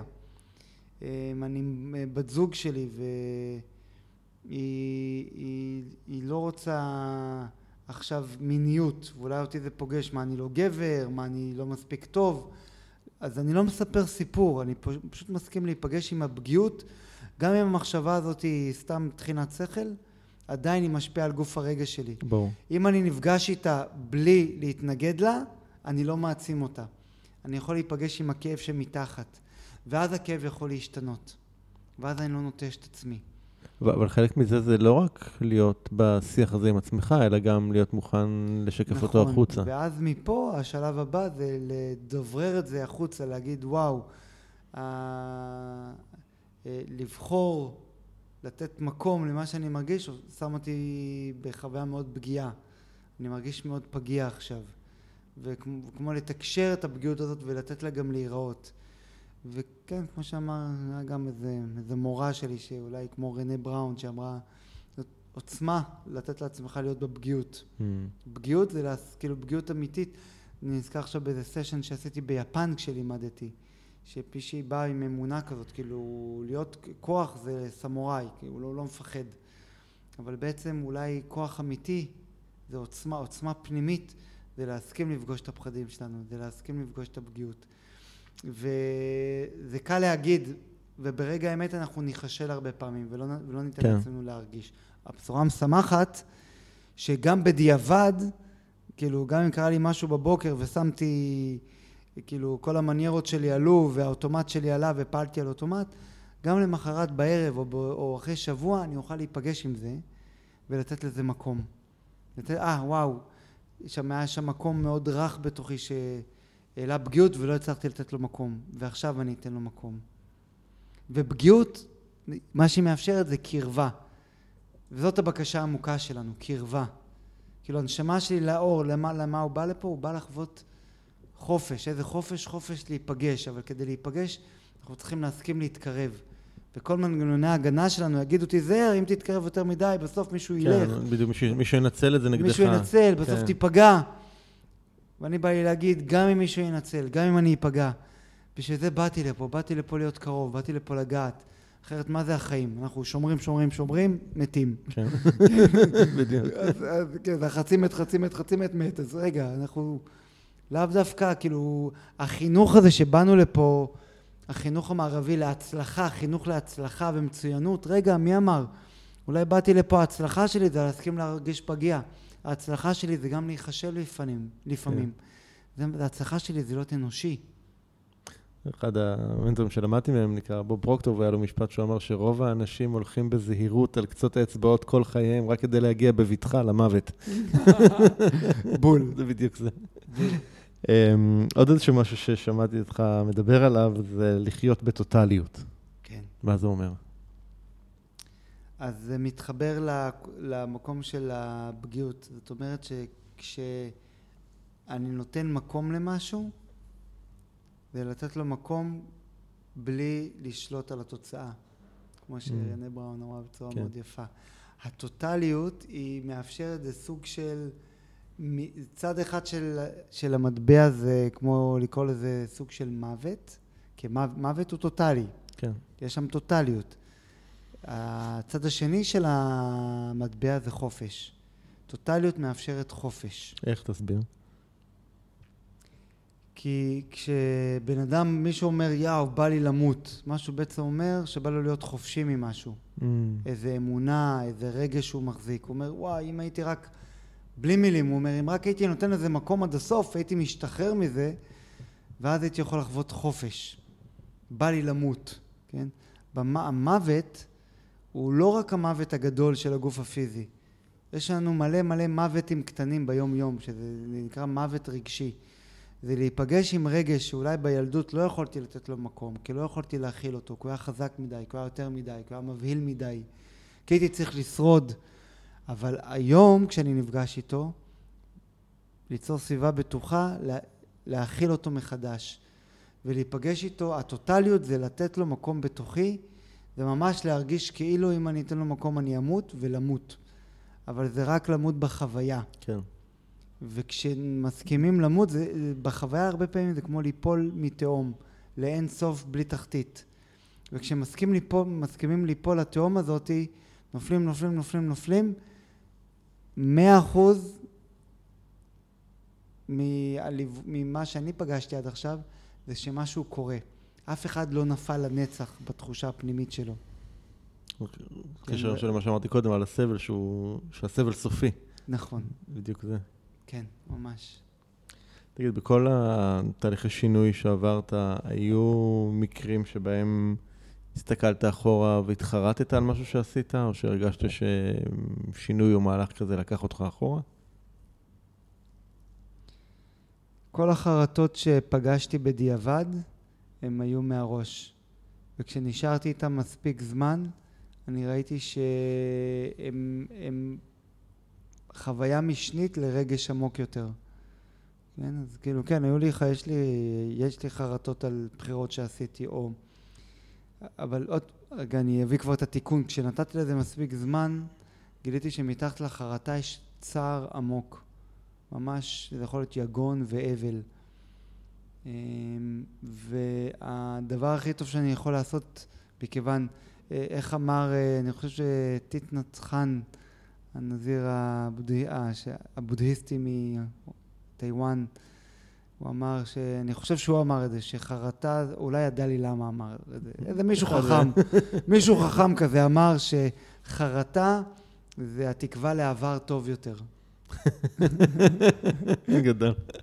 ואני מוסיף שחרטה זה חרטה. אז החרטה שבחרטה זה שכאילו אנחנו מאמינים שאם אני אהיה מספיק בחרטה משהו ישתנה, אבל זה רק לטחון מים. זה כמו דאגה באיזושהי צורה. נכון, נכון, נכון. אני מדבר בסדנאות על זה שיש אנשים שהם מודאגים, נגיד מודאגים מהמצב עם איראן. כן, אין להם שום יכולת השפעה על המציאות הזאת, כן, על המצב עם איראן, אבל בעצם זה שהם כאילו מסתובבים מודאגים, מרגישים שהם עשו משהו, תרמו במשהו למאמץ הזה. בדיוק. ואז כשאנחנו מסכימים להיפגש עם החוויה הזאת בגוף, לא כמחשבה בראש, אלא לרדת אל החוויה בגוף, אנחנו נתחיל לפגוש את ההחזקה בבטן, קיבוץ בפי הטבעת, איזשהו הלב נהיה קצת יותר שטחי, הנשימה נהיית קצרה. אנחנו מתחילים להיפגש עם הגוף, ומתוך התחושות, הרגש העמוק, שהרבה פעמים הוא קשור יותר לצער, לאבל, מתחיל להתגלות. והדבר הכי טוב שאנחנו יכולים לעשות זה לתת לרגש מקום. כי כשנותנים לרגש מקום הוא יכול להשתנות. כי טבע של רגש זה להיות בתנועה, אמושן. לא להיתקע. לא להיתקע. כלומר, זה לא לפגוש אותו. עכשיו, הטריקן זה לא לפגוש אותו כדי שהוא ישתנה. זה הטוטליות. אפרופו, אני חוזר רגע לשאלה הקודמת. לשחרר את התוצאה. בדיוק, זה להיפגש איתו, ויכול להיות שעכשיו שנה שלמה אני אפגש עם אבל. אבל מה זה שנה שלמה לעומת 20 שנה? נכון. יש אנשים מסתובבים עם אלבון 40 שנה. לגמרי. אז אם עכשיו הוא יעבוד עם האלבון, ונגיד שנה שלמה הוא ייפגש עם האלבון הזה. מה זה שנה שלמה לעומת 40 שנה? בוא'נה, זה חתיכת כיוות זמן. יאללה, אז בואו נהיה טוטלים בשנה הזאת, וכיווצנו 39 שנה. וואו. נכון. תגיד, ומה לגבי ביקורת? נתקלת בביקורת כלפיך בשנים האלה? בטח. אימא'לה, כולם צריכים לאהוב אותי, אסור לכם לבקר אותי. אוקיי, אז בוא נדבר על זה קצת, איך אתה פוגש את זה. אז אחד, זה הרמה להנחתה חוזרת למקום של הפגיעות. זה להסכים, זה ההסכמה שככל שיש לי מה להגיד ומה להביא, ייתכן שגם יהיו את אלה שהם חושבים אחרת, זה לא מדויק להם מה שאני מביא, וזה לא, אולי אפילו ממש לא בא להם בטוב, או במקרה הטוב פשוט לא משרת אותם.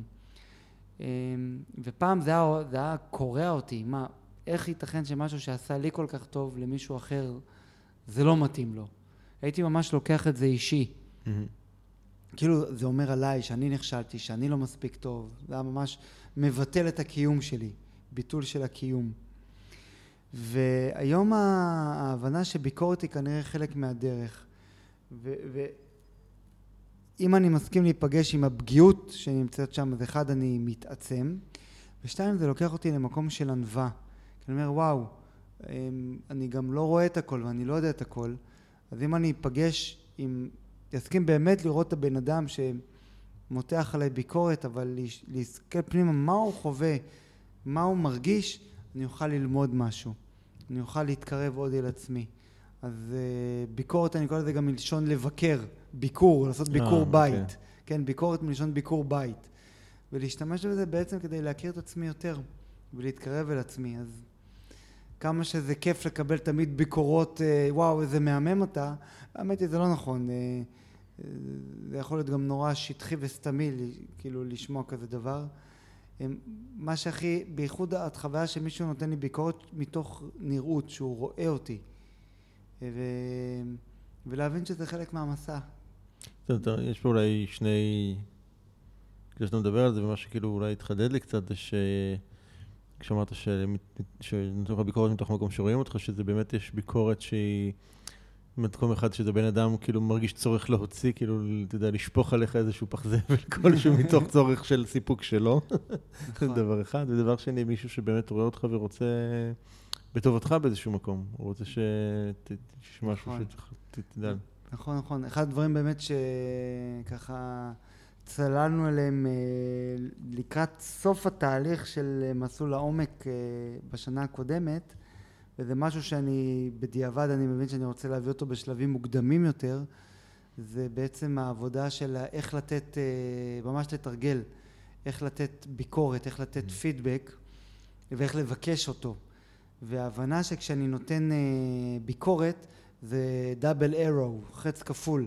אם אמרתי משהו, זה קודם כל מופנה אליי, גם אם אני בטוח שזה מופנה החוצה אל מישהו, זה קודם כל אני מפנה את זה אליי. ושתיים, איך באמת לתת את הביקורת מהאהבה. כלומר, כי אני רוצה להעצים, לא להגיד איפה היית לא בסדר, או איפה משהו לא נכון, אלא להגיד ומה כן. כן, היה כזה משפט יפה בקהילה שחייתי בה בניו זילנד, תקופה, שאמרו, אם משהו חסר, כנראה זה התפקיד שלך להביא אותו. כלומר, במקום לשבת בישיבת ההנהלה ולהגיד, חבר'ה, חסר כך וכך וכך, אז אולי מה שאני כבר יכול לעשות זה להגיד, אוקיי, חסר לי זה וזה, ואני רוצה לראות איך אני מביא אותו, כדי, כאילו, אני כבר נותן מענה לביקורת. כן, דבר זה. אז זה ככה, קצת כמה מילים על ביקורת. מה עוד ככה ממלא את העשייה שלך? אז במשך שנים, מה שמילא את העשייה שלי זה פשוט תהליכים של מודעות, בין ברמה האישית, והן בקורסים וסמינרים שאני מנחה ועובר. אני תמיד אומר, יש לי חוק, כי בתור מנחה ומטפל, אני תמיד מונחה ומטופל, תמיד. ומשתדל גם לא באותם כלים שאני מלמד. וזה כן. תמיד שומר אותי טרי, פרש. מאוד יכול להתחובר לזה. ואני ככה, אני תמיד בהתפתחות. אבל היה שם איזשהו צל שאני מגלה אותו בשנים האחרונות, שאני בעצם כמו צריך כל הזמן להתפתח, כי דרך ההתפתחות האינסופית והנבירה העמוקה בנבחי נשמתי, אני מרגיש את הקיום שלי. אני מרגיש שאני בתנועה, שאני עושה דרך לאנשהו. ויש שם איזשהו צל שיש שם פחד של מי אני בלי זה. אם אנחנו בעולם אוטופי, אין את מי להציל, כולם יודעים הכל. מה המשמעות של החיים שלי עכשיו? מה אני עושה פה?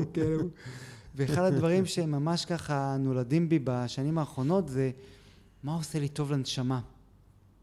לשיר, לרקוד, אני אוהב לרקוד קונטקט אימפרוביזציה. התחלתי עכשיו... לבד לימדתי את עצמי לנגן על גיטרה ויוקללי וקצת על חליל, אבל עכשיו ממש התחלתי ללכת למורה לפסנתר, ממש ללמוד תווים מההתחלה. יש לי משיכה לעבוד עם הידיים השנה, כנראה זה חוג בנגרות, קורס בסיס בנגרות. אז מה שממלא או נכנס עכשיו לחיים שלי זה דברים ש... הם פשוט לנפש ולאו דווקא עם איזה, וזה יתרום לי להיות מטפל טוב יותר, או מנחה עמוק יותר, אלא, רגע, זה פשוט אור שהוא פשוט חי, כאילו שאני אהיה חי, חי, חי, חי, עד שאני ימות את המוות הגדול, שאני ימות חי. אז זה ככה אור של היום. דיברנו על זה קצת קודם, ואמרתי שכן, זה משהו שגם אני צריך ככה יותר ככה לתרגל אצלי של לעשות את הדברים בלי שיש להם מטרה גדולה. אני כן, סתם נגיד, בשנה האחרונה גיליתי את הבישול. מאמן. לא בישלתי מעולם, כאילו דברים בבסיסיים, אבל מעולם לא בישלתי, ופתאום גיליתי שאני מאוד נהנה מזה. כאילו, נהנה לחקור ולנסות מתכונים, ולאלתר אותם. זה תשוקה, לבשל, התשוקה נכנסת שם ביג טיים. לגמרי, לגמרי, זה משהו ככה... מתחבר לעניין הזה של לעשות את הדברים, גם אם אין להם איזשהו, אתה יודע, בסוף איזשהו outcome מאוד ברור שאתה צריך להגיע אליו. מאמן. יש איזשהו מישהו בחיים שלך שהכי השפיע לך, איזשהו אדם שהכי השפיע על החיים שלך?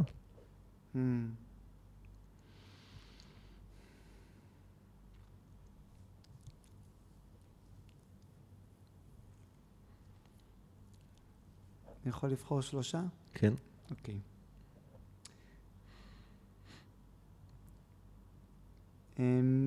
יש הרבה יותר, אבל אני בוחר את השלושה שעולים לי כרגע, כי זה האותנטי. אז אחת קוראים לה נעמי גולדברג, שהיא המורה שלי לשיאצו. אני למדתי איתה לפני 20 שנה, שיאצו. הגעתי אליה בעצם אחרי שלמדתי שנה במדיסין, בתוך מכללה, והגעתי פתאום אל מישהי שהיא סוג של מחשפה, שהיא מלמדת לא by the book. והיא נתנה לי השראה גדולה להעז וללכת עם האינטואיציה שלי ולבנות את הדרך שלי גם כשאני הולך במובן מסוים בדרך עם שם. עוד דבר שהיה לי עם נעמי זה שאנחנו מאוד מעריכים אחד את השני, אבל איכשהו לא נהיינו best friends. ובאותה תקופה זה היה לי נורא קשה, אני צריך להיות התלמיד האהוב, התלמיד המצטיין והאהוב על המטפל שלי או על המורה שלי. וזה היה לי שיעור ממש מכונן, כאילו, באהבה עצמית שם, כאילו, המקום שפגשתי את אור שמחפש את זה, את האישור מבעל סמכות מבחוץ. זה הרגע חזק לפגוש את זה. אז תודה נעמי, ועקרונות מהשיאצו שלך הולכים איתי עד היום הרבה מעבר לשיאצו. יש את ברוס ליין, שהוא אחד המורים והמייסדים של איסטה, והוא גם יש לו את התהליכים והסמינרים שלו, הוא גר בניו זילנד, ועבורי הוא ממש סוג של מורה דרך. ואחד הדברים שלמדתי ממנו, שאלו אותו פעם לפני איזה סמינר, אם הוא ברוס, are you ready? ואז הוא אמר בכל הצרות שלו, I'm never ready. כן, ברוס, אם אתה מוכן, אני אף פעם לא מוכן. ויש לו יציאות כאלה שהוא פתאום נותן לך, זה אמת פשוטה בפרצוף. רגע, גם לא צריך לנסות להיות מוכן, כי במילא אתה אף פעם לא תהיה מוכן.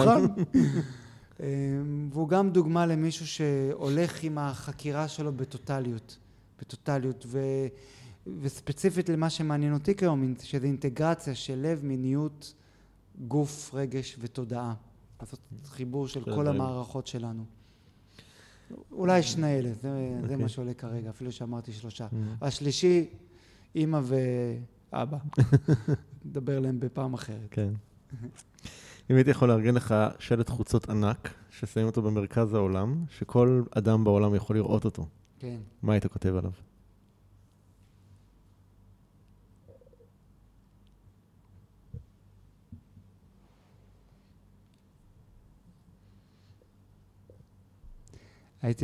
הייתי כותב עליו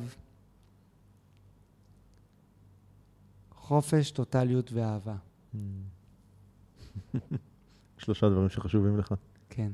החופש להיפגש עם מה שבפנים, הטוטליות שבמפגש, והאהבה שהיא הפועל היוצא של זה, כי אהבה היא טוטלית. אהבה היא לא, טוב, אני אוהב אותך ואני אתן לך קצת. אהבה היא רוצה לתת את כל כולך. אהבה רוצה שאתה אני מדבר רגע עליי, כן. שאני אתן את כל כולי. אני זוכר, אני פעם אחת נסעתי ללמד במקסיקו, כשהיו לי 2 נרשמים לקורס. אני אומר, אור, כאילו, אל תספר את זה בפייסבוק, זה פדיחה. כאילו, אתה טסת עד מקסיקו, כרטיס טיסה, זמן, כאילו, יש לך 2 נרשמים. וזה היה ממש, אוקיי, זו האהבה שלי, הזמינו אותי, אני בא לתת את המתנה שלי, והאהבה רוצה אותי טוטלי, היא לא רוצה אותי, היא עושה חשבונאות. כן. רגע, משתלם לי, לא משתלם לי. מותר גם להגיד, רגע, האהבה זה גם להגיד לא בגבולות שלי לנסוע לשני נרשמים. זה גם אהבה. כן. הכל זה אהבה. אבל אז זה היה בתחילת דרכי, והאהבה אמרה לי, סע. כמו קסם, כשהגעתי לקורס, הוא נפתח והיינו קבוצה גדולה של אנשים, אבל אני כבר בתוכי, אני הייתי מוכן כבר לכתוב את הפוסט בפייסבוק, חבר'ה פדיחה, טסתי עד למקסיקו עם 2 נרשמים. וכמו קסם, זה היה קורס מעל 10, כאילו, אז זה היה לי מעל 10 נרשמים, ועוד איזה כמה סדנאות שהעברתי שם, וזה היה ביקור מלמד ומעצים, כי הסכמתי להגיד, אוקיי, אהבה, את רוצה שאני אסע לשם, יאללה. גם אם זה אומר שאני יכול עכשיו להפסיד כסף, ואני לא הרבה, יאללה, זה המתנה שלי. אם אני מת, לפחות אני מתתי כשנתתי את האהבה, לא שמרתי אותה. זה כך המשפט האחרון שלך על המוות, זה גם עלה פה ככה בשיחה שלנו. כן. מה היית רוצה שיכתבו על המצבה שלך?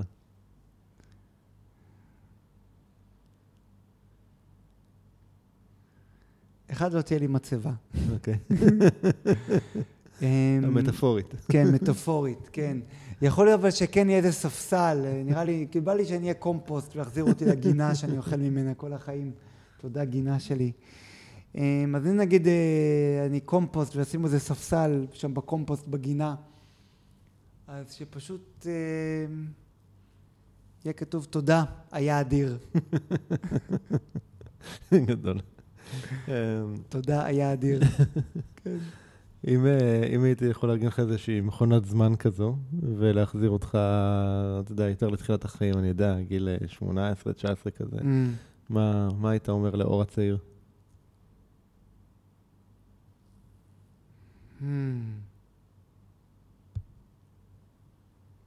הייתי לוקח קצת יותר אחורה, יותר אולי לגיל העשרה, כאילו המוקדם, כן. ומזכיר לו את הניצוץ בעיניים שלו, את הילד מהכוכבים. כי באמת רק אחרי הצבא, ועד תחילת התהליך, אחרי התקלות והפוסט-טראומה, הילד מהכוכבים התחיל להתעורר מחדש. אבל במשך שנים הוא היה קצת מאחורי הבמה, הילד הזה. אז כמו רק להגיד לו, אתה תעבור דברים, אתה תתכווץ, אתה תתרחב, אבל תן לילד מהכוכבים להיות יותר בפרונט. כאילו, תן לו להיות שם. זה מעניין, כתבתי ושכחתי את זה. רוצה לשאול אותך, כי יש בך משהו שלי בהרבה מובנים כל הזמן מזכיר ילד. כאילו, מישהו שמסרב להתבגר. זה מלווה אותך העניין הזה? כן, יש בי, לגמרי אני יכול לפגוש את הפיטר פניות שבי. כן. ולפגוש את הצל שלה, שיש שם אולי כל מיני פחדים של מה זה אומר להתבגר וכל מיני כאלה. וגם את המקום שלה, שזה איזושהי מתנה, להסתכל עם אור בעיניים לאנשים ולהזכיר להם את האור בעיניים שלהם. אז יש כאן גם וגם. כן, אני מאוד מתחבר לפיטר פן הזה. אני אוהב אותו. אני חושב שהוא לומד בשנים האחרונות לתת מקום גם לפיטר פן המתבגר. כן? כן. נתחיל להשלים איתו? כן. אולי מפיטר פן זה הופך איזה סוג של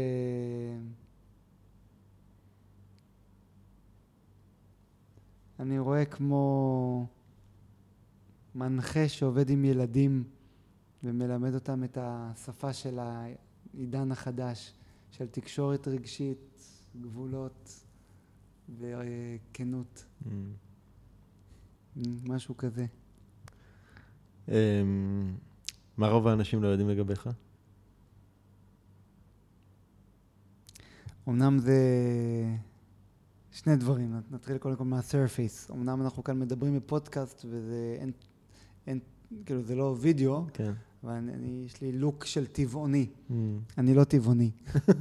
הרבה מי שפוגשים אותי ואני כזה רוחניק וזה, מה, אתה לא טבעוני? לא, אז אני לא טבעוני. גדול. אני צוחק. כי רציתי להציע לך אחרי זה ללכת לאכול פה פשוט, ואני שאלתי את עצמי, אני לא יודע אבל אם יש שם אוכל ש... גדול, גדול. עניתי לך כבר. ענית אני מראש, גדול. נפלא. אז אני לא טבעוני, ועוד דבר אחד שאולי שאנשים לא יודעים עליי, זה שאני מאוד מאוד אוהב מגע והמון. כאילו עד אינסוף. אולי זה חסכים מהלינה המשותפת בקיבוץ. יש את הספר, בטח אתה מכיר, 5 שפות של אהבה. שמעת על זה? שמעתי, לא מכיר. אוקיי. וזה אחת השפות. בדיוק, אז יש כל מיני, אז יש מגע, זו שפה. מתנות? מתנות, זו שפה. חיבה או חיזור. פרגון. פרגון. פרגון, זו מתנה. אז כן, אני יכול גם להתחבר. אגב, גם כשקראתי אותו, אז יש שם כמו אססמנט כזה שאתה עושה, ואתה מזהה מה שפת האהבה שלך. אז גם שלי היא מגע. מקסים. כן. מה עוד הייתי צריך לשאול אותך שלא שאלתי?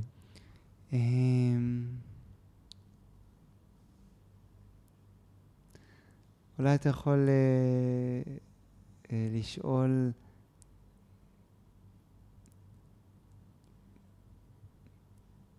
מה אני מאחל לעצמי. אז יש לי שאלה. מה אתה מאחל לעצמך?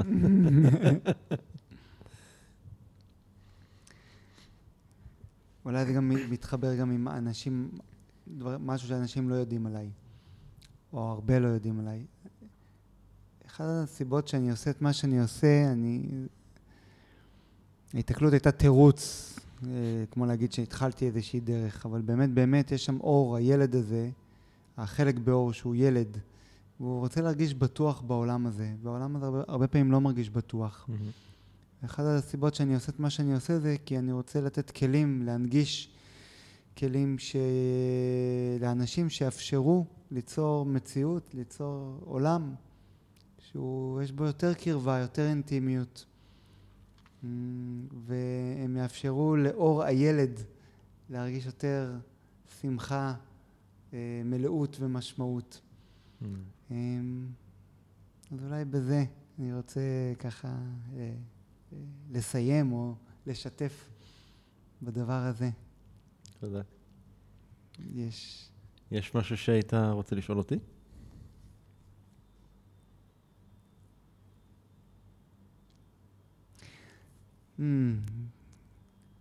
כן. אם אתה חי בעולם, כשאתה חי בעולם שאין את מי להציל, אין את מי ללמד ואין לאן להתפתח, יש רק להיות. איזה דבר או שניים שתהיה לך תשוקה לחקור, לעשות, להתנסות בהם.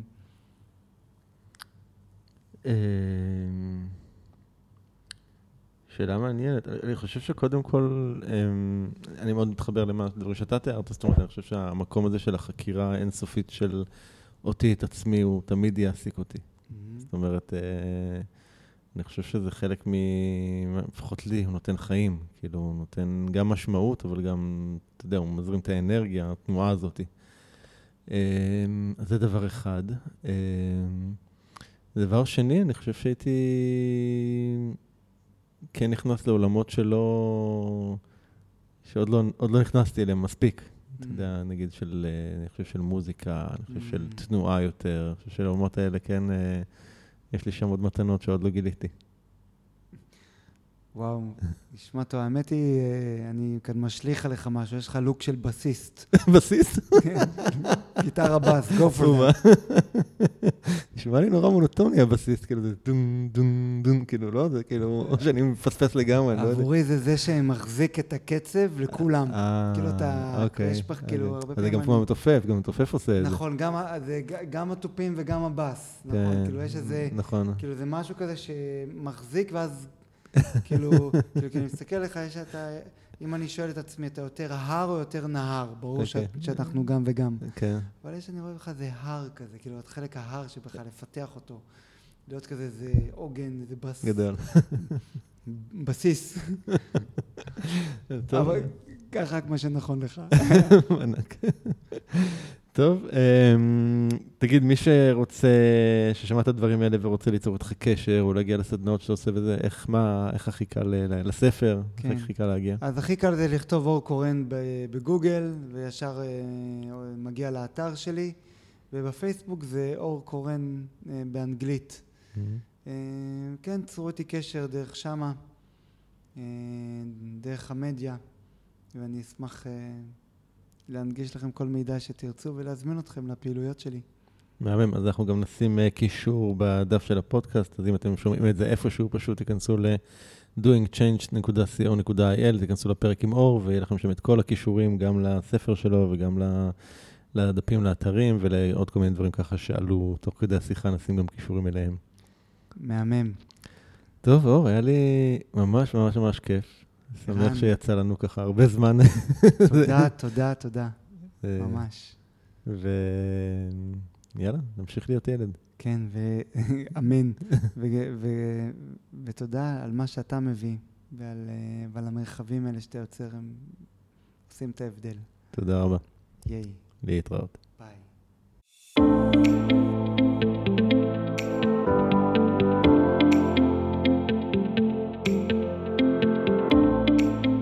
זהו, עד כאן לפרק של היום.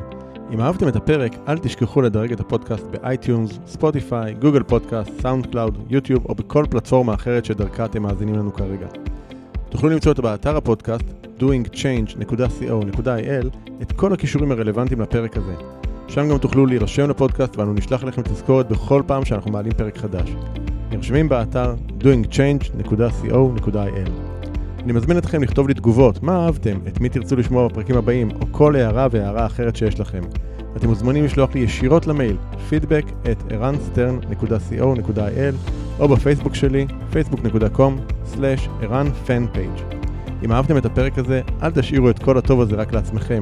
בטוח שיש לכם חברים שרוצים גם הם לעבור שינוי. שתפו אותם ושילחו להם את הפרק. ומילה אחרונה, אבל חשובה. אם קיבלתם השראה מהפודקאסט ואתם מרגישים את השינוי בוער בכם, אם החלטתם שאתם רוצים שינוי ואתם מוכנים לעשות את מה שצריך, ולא את מה שנוח, כדי ליצור את השינוי הזה בחיים שלכם, אני מזמין אתכם לתאם איתנו שיחת בהירות, ללא עלות וללא התחייבות. בשיחה הזו נעזור לכם להתמקד ולהבין כיצד לקדם את השינוי בחייכם.